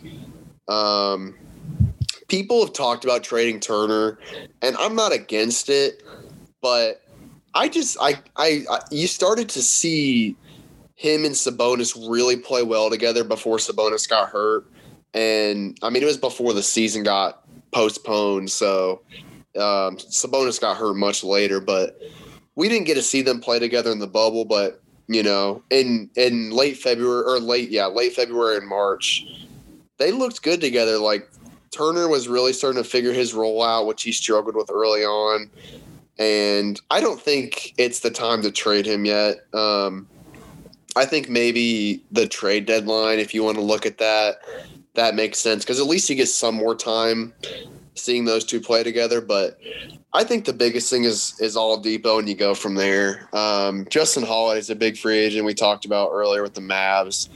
Um, getting him to stay would be awesome because he was he played an integral role on this team last year and obviously his brother Aaron is here, so you don't want to split that duo. No. Um, and you know, I'd like to see Aaron play a bigger role this year too, because he had some good moments last year. He started a lot um, with with uh, Brogdon being hurt, and in the playoffs they went small, uh, or in the bubble really as a whole.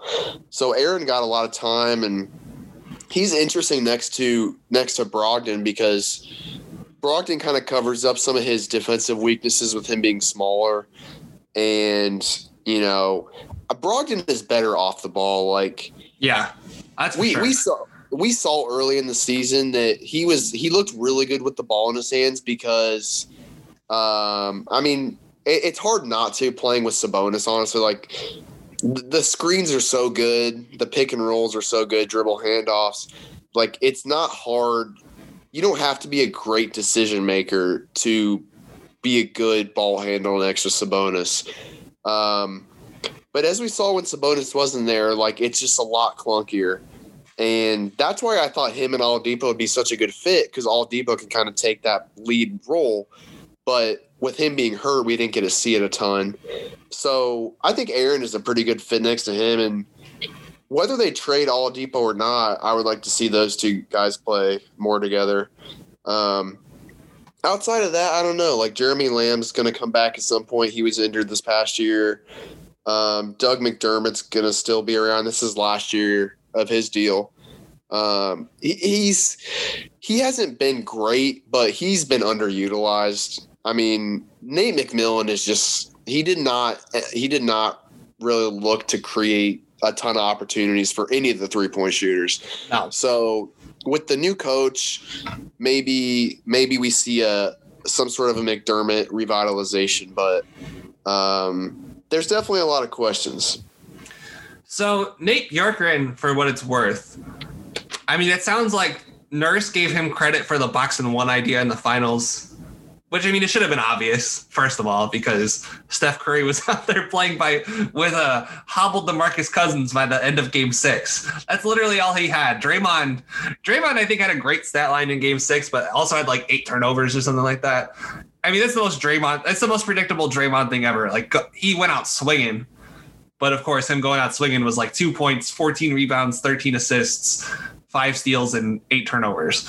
Um, that that aside, the point I had Trey like resolve the center situation as the thing, but I think your point about Turner playing more of the power forward, I think that that works, right? The problem is, is that neither of the none of the centers on the roster are strong enough to deal with the strongest guys in the East, right? And this is the this is the thing that Thaddeus Young resolved. I know Thaddeus Young is like two years ago now, but still, this is the the issue that Thaddeus Young resolved, right? Where he was strong enough to at least deal, like try to deal with Giannis, right? Like, I mean, I know he only did it well for one game, but still, I mean, would you? You wouldn't give Turner or Sabonis that same chance that to they would ever do that game that Thaddeus Young had against Giannis. There's no way in hell either of them could do it. So they need strength. That's that's their biggest problem is that they have no strength, right? Like I think Bojan Bogdanovic and Thaddeus Young, both of them leaving in the same offseason kind of revealed that hole later in the season, right? And I think one of the last good Pascal Siakam games of the regular season because Pascal really struggled after like the first month and no one really talked about it. One of the last good Pascal Siakam games was against the Pacers because Justin Holiday, whom we both love, was playing the four. Justin Holiday is 6'6, 185. Pascal Siakam is like 6'10, 220. At uh, 220 might be actually, I think 220 is about right, but still, you understand what I'm saying. Weight is a big thing that doesn't get talked about enough. And if you can get bullied, then you have a problem. And the Pacers to me can get easily bullied, right? Brogdon is like their strongest guy, or he's the guy that weighs the most. He's like 6'5, like 220, 230. He weighs almost as much as the centers do, I'm pretty sure. And that's kind of the problem, right? It, but at the same time, I don't want to see Miles gain 20 pounds because what makes Miles good is that he is pretty light on his feet.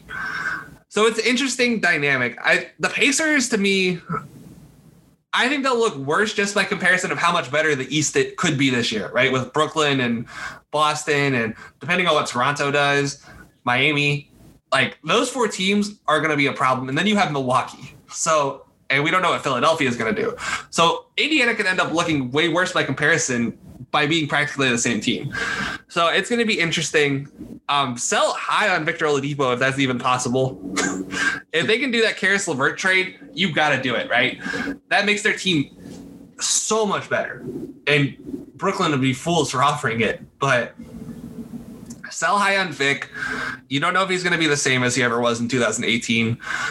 Um, that's pretty much all I have to say on the Pacers. I've, the Justin Holiday point's a good one. Hopefully, Bjorkgren can use. No one's ever used Doug McDermott right in his whole career.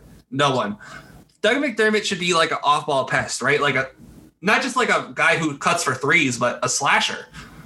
Like he's got really good offensive instincts. There's a reason he scored, you know, the fifth most points of all time in college or whatever it was. Like there's a reason for it. He's a good offensive player. and No one's used him the right way. Like in Chicago, they tried to run post ups for him. God, don't get me started on the Chicago Doug McDermott experience. But I think you're pretty much spot on with everything you said there. Pacers are an interesting team for sure. Yeah, and with McDermott, like I think the was it only a half season he was in Dallas or was it more? But it wasn't long, but that that was probably his best stint. And shockingly, he was with you know one of the best coaches in the league right now. So um, maybe uh, Bjorkgren is is going to become one of those you know great coaches. I don't know. Um, I certainly liked that he was under Nick Nurse for a couple years. I mean, Nick Nurse is like just burst onto the scene as like one of the best coaches in the league, if not the best coach. So, you know, he's he's coming from good company at least. Um, your point about strength is definitely spot on. Um, I do worry about Goga. Like he he wasn't great last year. His I thought he would be moving a little bit better like he's strong and obviously he's huge so you can't expect him to be lightning quick but his movement was very slow which worries me and like he he was up against Embiid at certain points and I mean the size is there to match it but he just doesn't know yet I mean maybe it's just a youth problem for him but I don't know I mean Sabonis, I don't. I think Sabonis has done decent on Embiid in the past. Certainly better than Turner, but yeah, I mean, that's that's definitely a concern. And um, if you're gonna fix it, the problem is you probably have to move Sabonis back to the four, which I like him at the five on offense yeah. at least. So it, it's like you fix one problem and you create another. So it's like I don't know. You you might just have to kind of take the the loss on strength and hope you make up for in other areas. Yeah, and the Pacers to me aren't like a particularly quick team, so I don't know. Like I mean, Aaron Holiday's quick, but remember what happened when Malcolm Brogdon tried to ISO against Bam? Horrible. It was literally some of the worst basketball I've ever seen. I was like literally scratching my head, like, what the hell are you doing? it was mind-numbingly bad trying to ISO against Bam Adebayo, one of the best perimeter defenders for a center in the league. Like you could reasonably stick Bam. Oh God, I'm not gonna get into it. Um, I don't know if just one last thing, just like kind of a jokey thing, but I mean, given the pictures we've seen of Sabonis's dad later in his career, I think that there's a good chance he could he can make up some of the weight difference.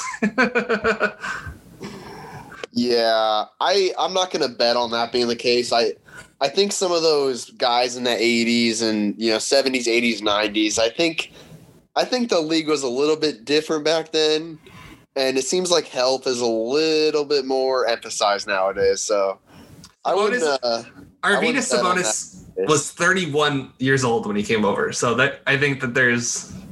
I'll cut him a little bit of slack. He was he was 31 when he played his first NBA game, and when he retired, he was 38. He played 78 games when he was 38 years old.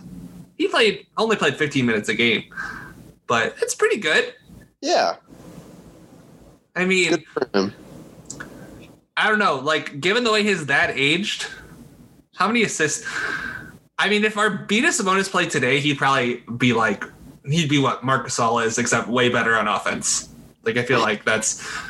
I don't know though. Everyone says Arvydas was amazing, and Domas is certainly really good. Like we're, and I thought Okay, last, last, last, last, last, last thing. Sabonis to me, Domas showed really good passing vision, especially in the second half of the season. Right when they started to take away his moves, he started to be more of a creator, like on the ball. Like you were mentioning a lot of the screening stuff, but to me, he was really good at passing, really good with the handoffs. I thought that that really improved as the season went along, and I, I was glad for it because we know he's got he's got the genes for it because Arvydas Sabonis is proclaimed as one of the best passers of all time as a center. But damn, it was nice to see him actually pass it, like be good at passing. Yeah, he he's. I'm telling you, man. Like, I hope this foot injury isn't like a because I know the Lisfranc can be a small thing or a big thing, and I hope it's small because that dude has a lot of talent. Like this past season, he was he was incredible really in all facets. So I I'm excited to see him, and I hope I hope he can stay healthy.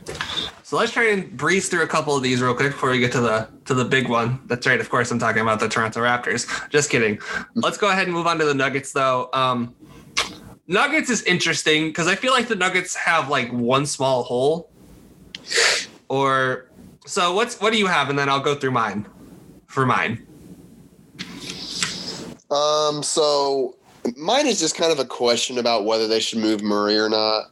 Mm. Um, you know, we talked about this before, and I don't know. Like, it, it feels like a sell high moment, but he also could just be like this good. I just don't know. I, I still lean towards him not being as good as he was in the bubble. Um, and maybe this is the time where you trade for Beal. And you know, you could trade for Beal without trading Murray is the thing. Like Michael Porter Jr. probably showed enough where the Wizards would be like, hey, that's a good centerpiece for a Beal trade. So let's do that. Um, so maybe, you know, maybe you can have a big three of sorts um, while keeping Murray. But I don't know. I I think it's just a worthwhile thing to question for them. I think the guy that I think Porter Jr. is the guy they should sell high on. Like, okay, yeah. I is he ever going to play defense? So here's here's what Porter Jr. has going for him. He's a great off-ball cutter, right? Which is what you absolutely need to play with Jokic. He is a phenomenal rebounder. Like that dude can get boards. Like, there's just something about watching a dude, right? Like Russell Westbrook, right? A lot of his rebounding success in Oklahoma City was that Steven Adams would box out for him on the defensive end, right? He wasn't grabbing offensive boards. If you're good at grabbing offensive rebounds, that's how you know you're a good offensive rebounder. But what does he have going against him? And what he has going against him is that he was one of the worst defensive players in the league last season. So we talked about Denver's defense the first four games, right? Of the first round. As Porter Jr.'s minutes went down, Denver's defense went up. And that to me is a damning correlation because if you are a significant offensive talent that can't stay on the floor for more than 10 minutes in a playoff game, that is a problem. But some team will look at him and probably convince themselves, I can be the one that turns him into a good defensive player. Because I mean, he looks like a guy that would be a good defensive player, right? I mean, he's like like we said, he's a smart offensive player. Surely it'll translate to the defensive end. Given some of the things that uh, he has said in public, I don't know if that will translate to the defensive end. I I know that's like could be construed as a joke thing, but like given his like general IQ on things, like is he gonna get smarter? Like he's 20 years old already. Like I think he's 21. Like, can you get smarter? That's I think that's really the question with him. That's why I would sell high on him, right? Like if you're Washington, of course you can convince yourself that this 6'10 wing will fit you perfectly, right? If you're New Orleans, right, and you want to trade Jrue Holiday, I wouldn't trade Michael Porter Jr. for Jrue Holiday. But if like Denver were to consider that, yeah, I'd trade. Of course I'd take this 6'10 guy who would fit perfectly, like who's a great shooter and to fit perfectly next to my two star players. Of course. I can teach him how to play defense. But I don't think he I don't think he ever will. And I think that's why you gotta sell high. If he can play defense, I'll gladly take the L. But I just I don't think like there's levels to it, right? And I don't think Porter Jr. is at that level where you can trust him on the defensive end. Ever. Yeah, you know, that was the draft. That was the one draft I studied by far the most. And I don't remember where I had him on my big board, but it was lower than most people just because, I mean, he played two games in Missouri. He was just a high school highlight reel guy that everyone bought into because he's this big guy that's athletic, can shoot, and can dunk. And the thing about highlights is you don't really get to see the stuff that actually matters.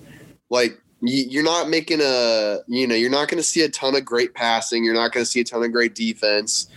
And, you know, the dunks and shooting's exciting, but like what else does he do? And in the NBA so far, we've seen exactly that. Like my only thing about, you know, if you if you want to make it a Murray versus Porter Jr. discussion, it's like the thing is, I think Porter Jr. still has some room to grow in value, um, like where he could be. I think it's hard to imagine Murray getting any better than he was um, in the bubble. And the thing with with Porter Jr. is he fits Jokic perfectly. Like he is the perfect type of guy to play with Jokic.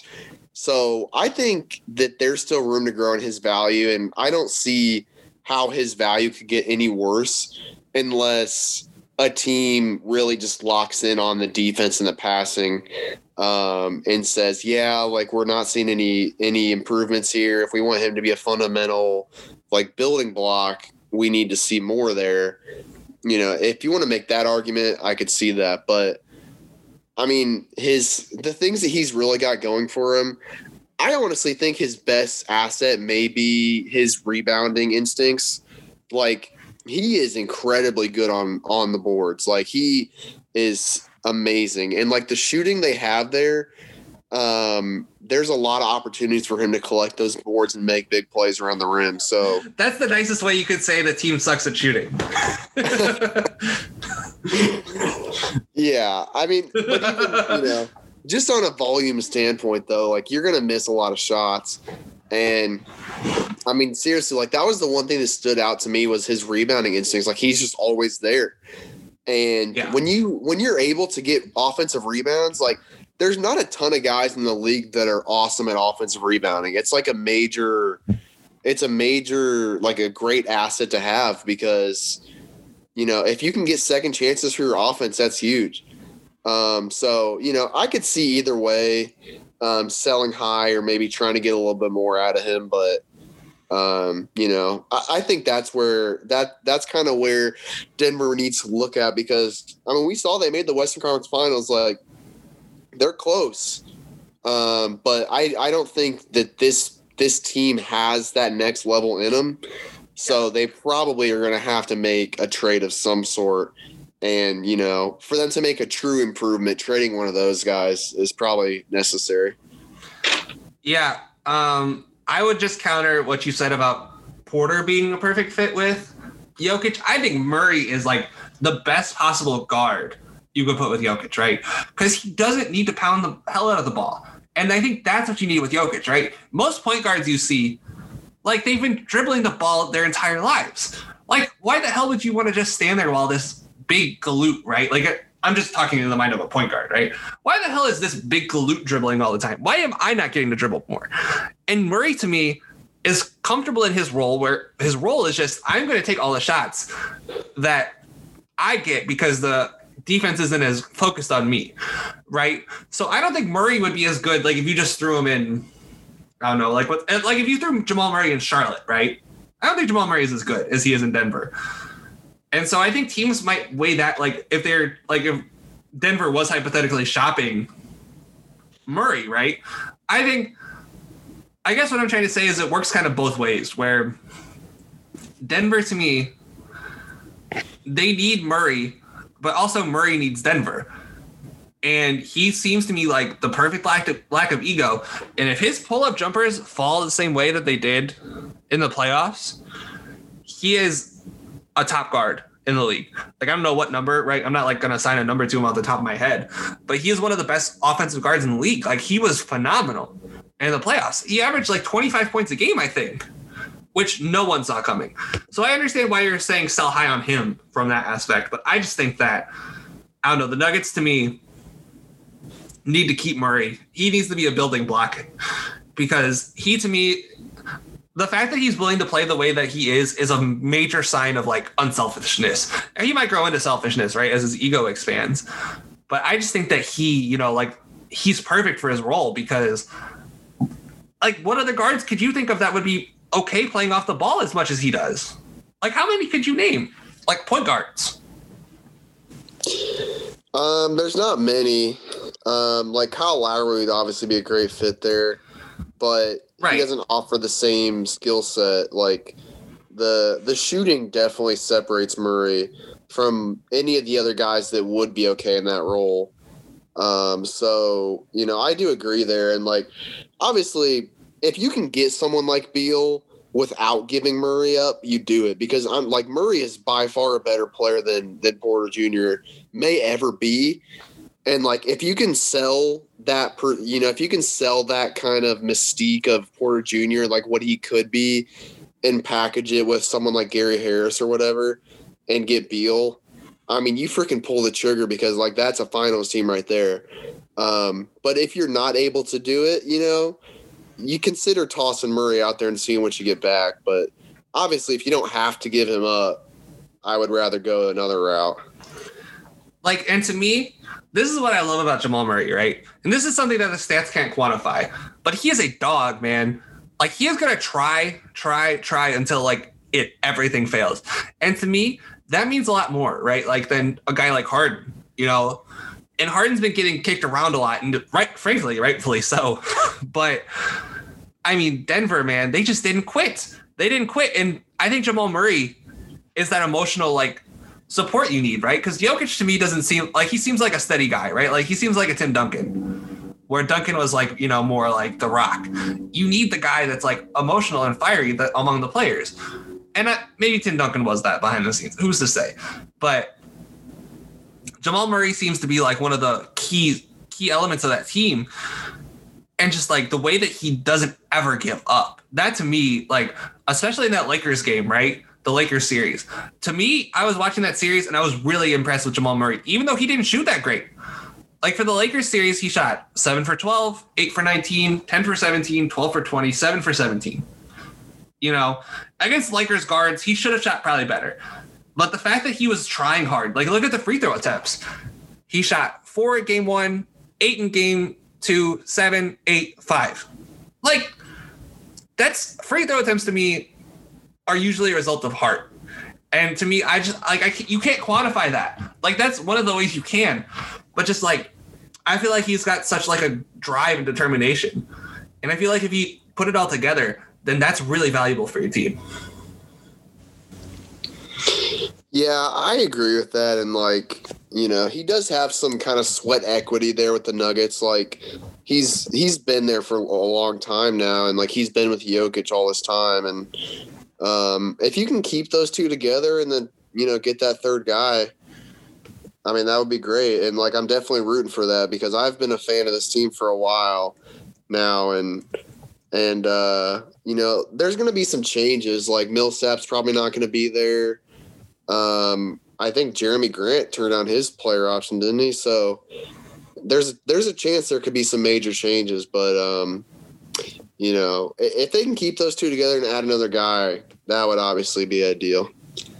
Certainly would, and I, I can hear the energy starting to drain from your voice. So we'll hit these last couple pretty quick. Pretty quick for you. This has been a long one, but you know we have so many teams to pack in since the league will be completely different this time next week. So the next team that we already talked about Boston. So the next team we're going to talk about is the Clippers, and the Clippers to me is pretty obvious. They need a point guard who can do a little bit of scoring, and he's really good at distributing. Kyle Lowry archetype, right? Not like not really Kyle Lowry the player, right? Like not actually Kyle Lowry, but someone someone on offense who can do what Kyle Lowry does. That to me is what they need.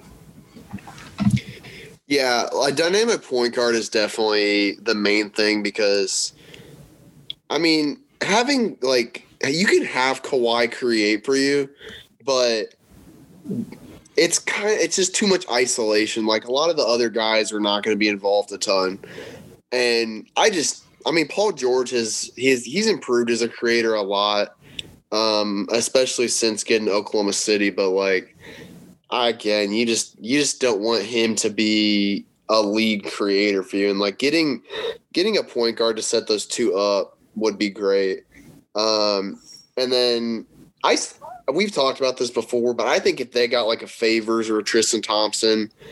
Um, again, it's not a need because Zubac is fine. Like he's if you have him and then you know a, a, dynamic point guard plugged in there, you're good. But I mean, getting Favors or Thompson, I think would uh, would solidify a lot of things defensively for you, and and even shore up some things offensively as well. Yeah, I like. I really like Serge Ibaka for them if he doesn't stay in Toronto. Yeah, Ibaka too would be great. Like that to me is like my favorite center for them. But if they get Tristan or Derrick Favors, like they can't really complain about that, right? Like those three guys, whoever gets them is going to be really happy. Like people have forgot about how good Tristan Thompson is, but they're going to remember when he's make, playing impactful minutes again. Like he's he's a good player. He was a good player even when people thought he fell off in 2018. So, you know, I I agree with both of those. That's pretty simple. The Lakers, our least favorite team. At least if you listen to this podcast, that's probably what you would come away with. Um, to me, the the the need is simple, right? I think two needs.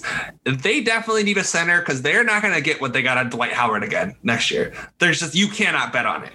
If he gives you what he gave you last year, that's great. He's not going to. Dylan, we've had four like 16, 17 years with Dwight Howard. We know what Dwight Howard is. That was that was definitely an aberration. You know, good on the Lakers for corralling him for a year, but whoever's going to sign him next year is going to be sorely disappointed. Um, and they need a, they need a guard. They need better guard play. Rondo was great, but I I could see Rondo going somewhere else. And you need you need better point guard production anyway. Like in the regular season at least. Rondo was great in the playoffs, but I think that's that's what they need for me. Yeah, I mean, we talked about their guard play all all year, and they still they figured it out. I mean, having LeBron helps, but like all all the problems we talked about them having, they just overcame. So I feel like we're the least qualified to talk about this right now because all of our all of our criticisms just completely crumbled beneath us. Turns out uh, KCP is a good player. Yeah, KCP really ruined a lot for us. Um, but I, I, hey, I'm, I- glad to be wrong about KCP. I, I'm glad Yeah. to be wrong. I'm happy. I'm happy that he came through. I mean, that he had like an eight point stretch, and I think it may have been the last game of the finals. It was like it really set things up for the Lakers. I'm like, wow, like this is actually happening. Um, but with that being said, I still think that the shooting could become more consistent because Danny Green is a problem. Like It's not like Da- it's not like Danny Green is a problem like you see those Instagram captions. No, Danny Green is actually a problem. Yeah, like he is. He's a problem in a bad way. Like, I mean, he was really bad this year, and like I, I, I haven't been a huge fan of him in a couple years. Like, even with the Raptors last year, I don't think he was great. It didn't really matter because he was like the least important player on that team. It seemed That's- like. That's that's So- what that's what I thought about him in Toronto, right? He was the fifth option, literally. So he It- was usually always wide open. Yeah, it didn't really matter what he did. Like if he had a good game, it was gravy. If he didn't, it didn't really matter because they just didn't rely on his scoring, so it didn't matter. But this Lakers team needed him to be that third guy a lot of games, and he just wasn't.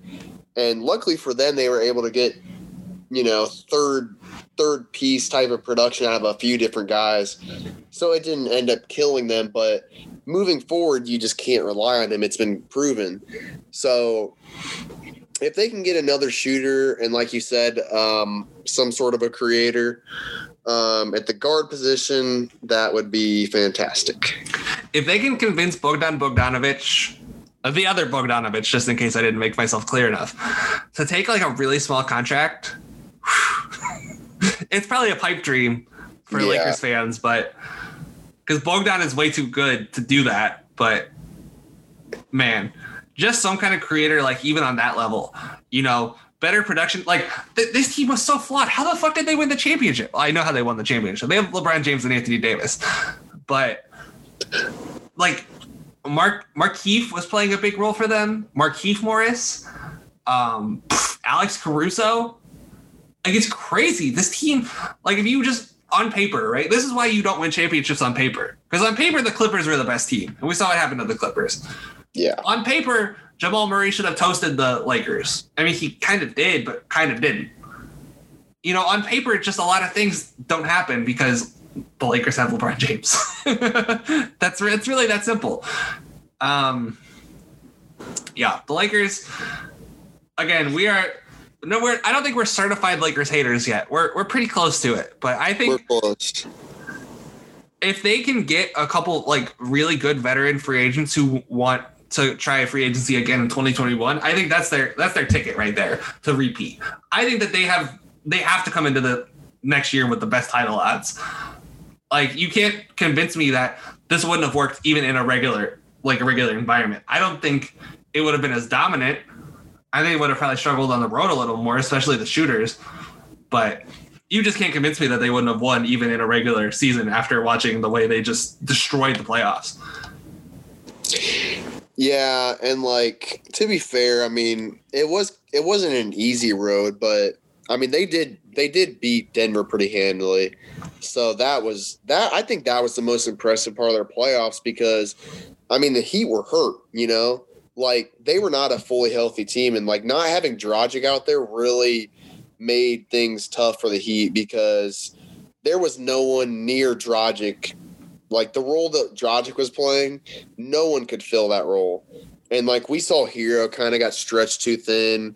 Like it the, the Lakers made got really lucky with that because I think it at least would have went seven um, if the Lakers ended up winning. But a healthy Heat team, I still think would have would have probably beaten them. So they definitely got lucky. But I do agree that moving into the next season, they they should be the title odds uh, leaders just because you know having those two guys it it really sets them apart from from most teams but um and it's kind of funny comparing them to the clippers because i actually think that that the lakers actually may have more of a more of a a roster that could stay around those two guys than the Clippers because I think the Clippers couldn't. It wouldn't shock me if the Clippers made a bunch of wholesale changes. I mean, you know, it, I don't. Know if they do end up trading for a guy like Westbrook, obviously you're going to have to put a bunch of pieces in a trade. Um, you know, Marcus Morris is a free agent; he could leave. So the Lakers may end up having more continuity than the Clippers did, which would which is weird compared to like where we were last season. Um, right. With the Clippers having you know the best one to fifteen roster, which did not end up being the case, but uh, you know it, it's going to be interesting. I still think the Lakers have a long way to go if they're going to hope to repeat. Yeah, it's going to be tough because repeating is always tough, but I don't know. I just I'm I'm not I'm done betting against LeBron. That's that's really all it's come down to, right? Like I like I always knew LeBron was the best player coming into the series, right? And I always knew that like oh, it's basketball, you always bet on the better player, but it's like this season I thought was different. And in the East it was different. the better the better players usually ended up losing with the exception of uh, the Boston Toronto series. But yeah, it's I'm just not betting against LeBron James. Like it's it's that really that simple. I'm not betting against him because he proved all of us wrong so many different ways. And it was really a tour de force. Like this is what this is I can't even say it was one of his best playoffs because 2018 was how the hell did he pull that off with that team? Like how did he get to the finals with that team? So it was it was really just a, another I guess another walk in the park for LeBron in the tougher Western Conference. I I'll say this. You said they got lucky. I mean, Zach Lowe always points this out. Every champion gets lucky, you know? Like Yeah. 2013 Heat. If the ball bounces a different way, the Spurs are champions. 2015 Warriors. If Kyrie and Kevin Love are healthy, there's a pretty good chance that the Cavaliers are champions that year. You just go through all these different like scenarios, right? You know, 2016.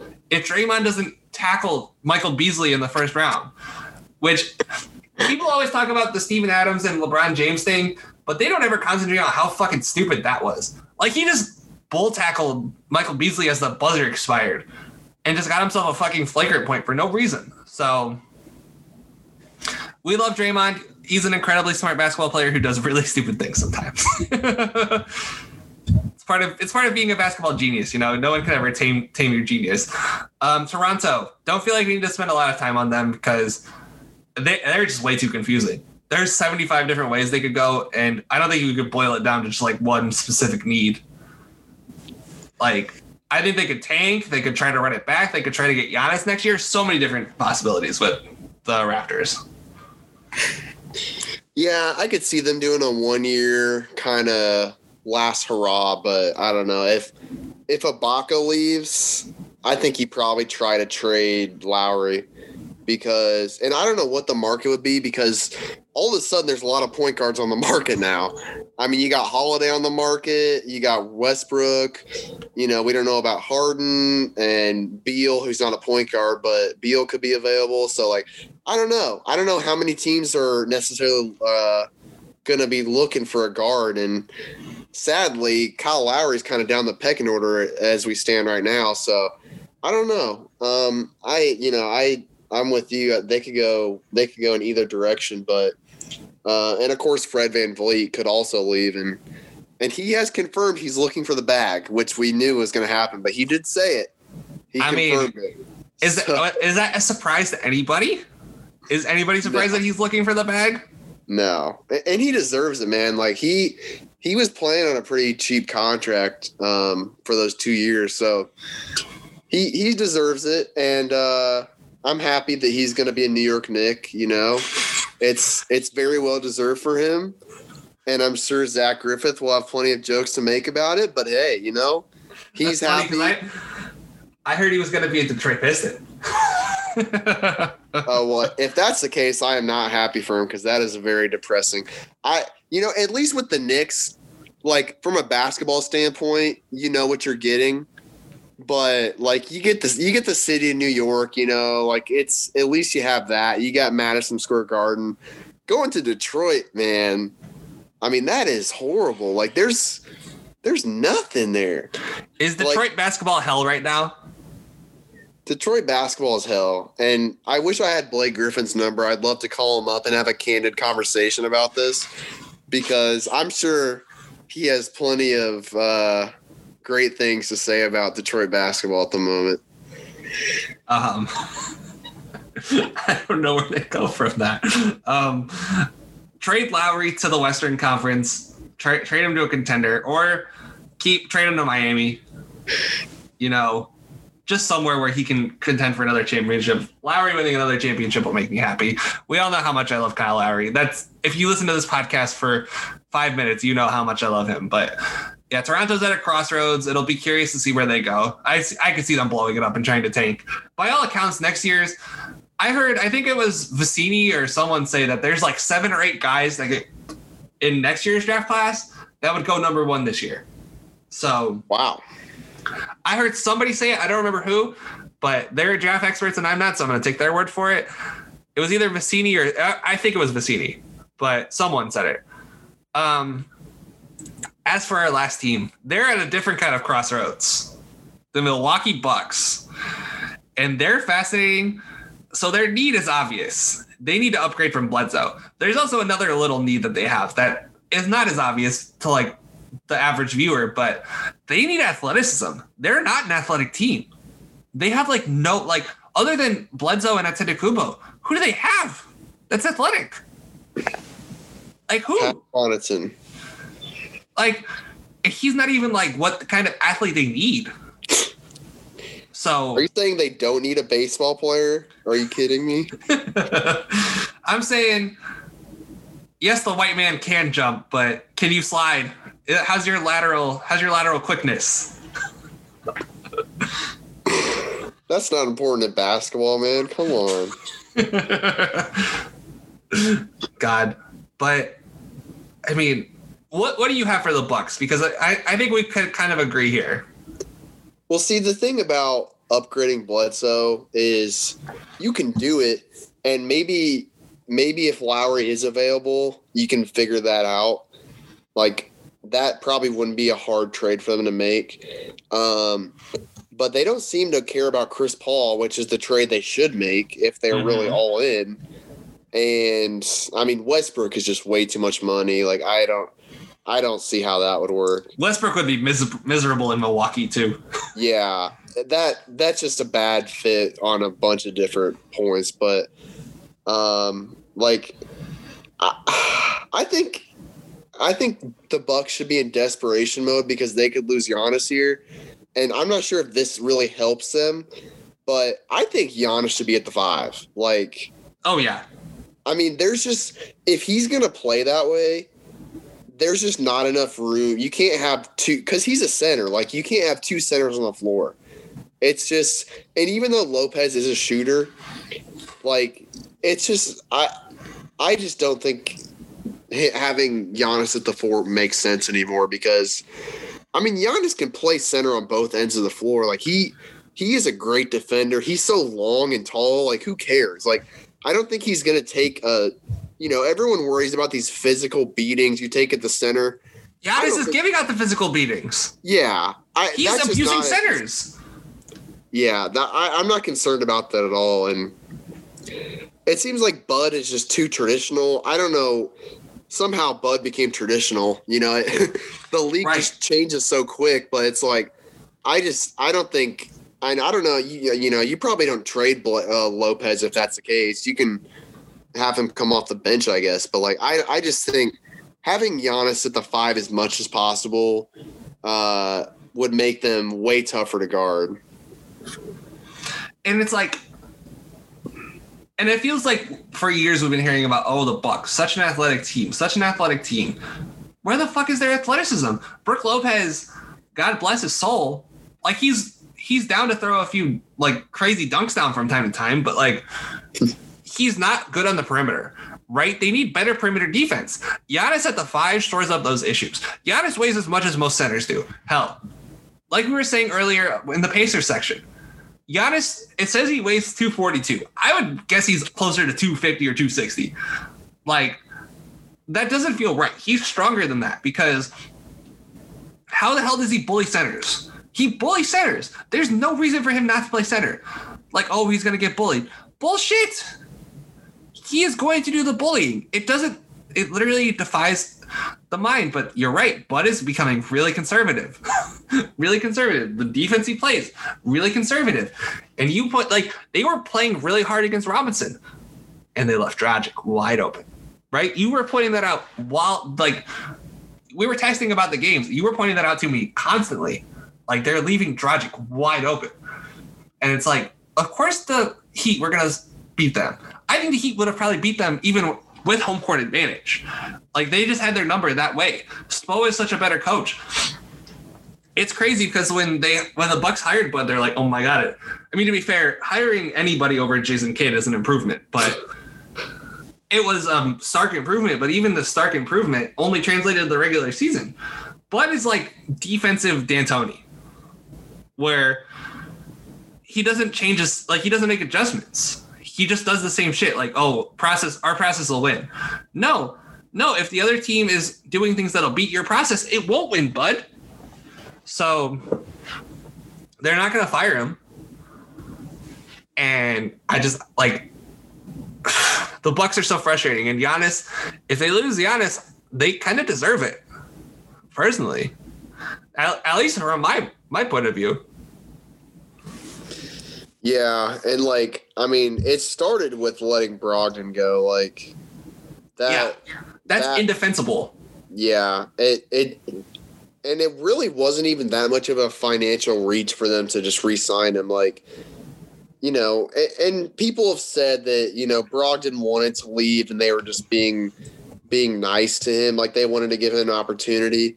But like, I don't know if that's the way a business should operate. Like, I understand you want to have goodwill with your players. Um, it looks good around the league to do that. But I don't know, man. Like that was a really important piece for them. And not having him there now, like there's a glaring hole. I mean, the shooting, the shooting can be replicated, but the defensive stuff, it's it's tough to fill that hole. So I don't know. I I don't know what they do. I mean, you know, even if you go Giannis at the five, like there's still issues. And like outside of Middleton, there's a lot of unreliable pieces and a lot of old shooters that, like you've said, are just not athletic. I mean, there's they better hope Giannis is loyal because it's it's very easy for them to see the same thing happening next year that happened this year, where they lose in the second round to one of these other contenders in the East.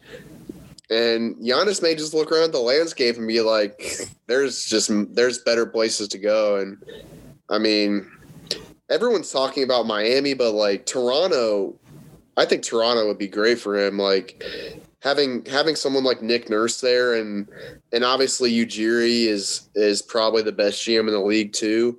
It's like that's I don't know how you look at Toronto and don't get really attracted to that. Toronto, Dallas, like there's so many better options. Like the grass. I mean, the grass is definitely greener. And okay, going back to the Brogdon thing, right? I just while you were talking, I was looking up the net worth of the owners, right, of the Bucks. They're like the three main guys are worth about combined seven billion dollars. Are you telling me that they can't afford to pay an extra ten million dollars in luxury tax? Are you kidding me? That's insulting to our intelligence. Like, and we saw as soon as Brogdon went to Indiana, like Brogdon just looked so much better, and Bledsoe looked exactly the same. And Bledsoe is never gonna like. Bledsoe's not a playoff player. I hate to say it because I like him, right? He's not a playoff player, and it's uh it's so frustrating.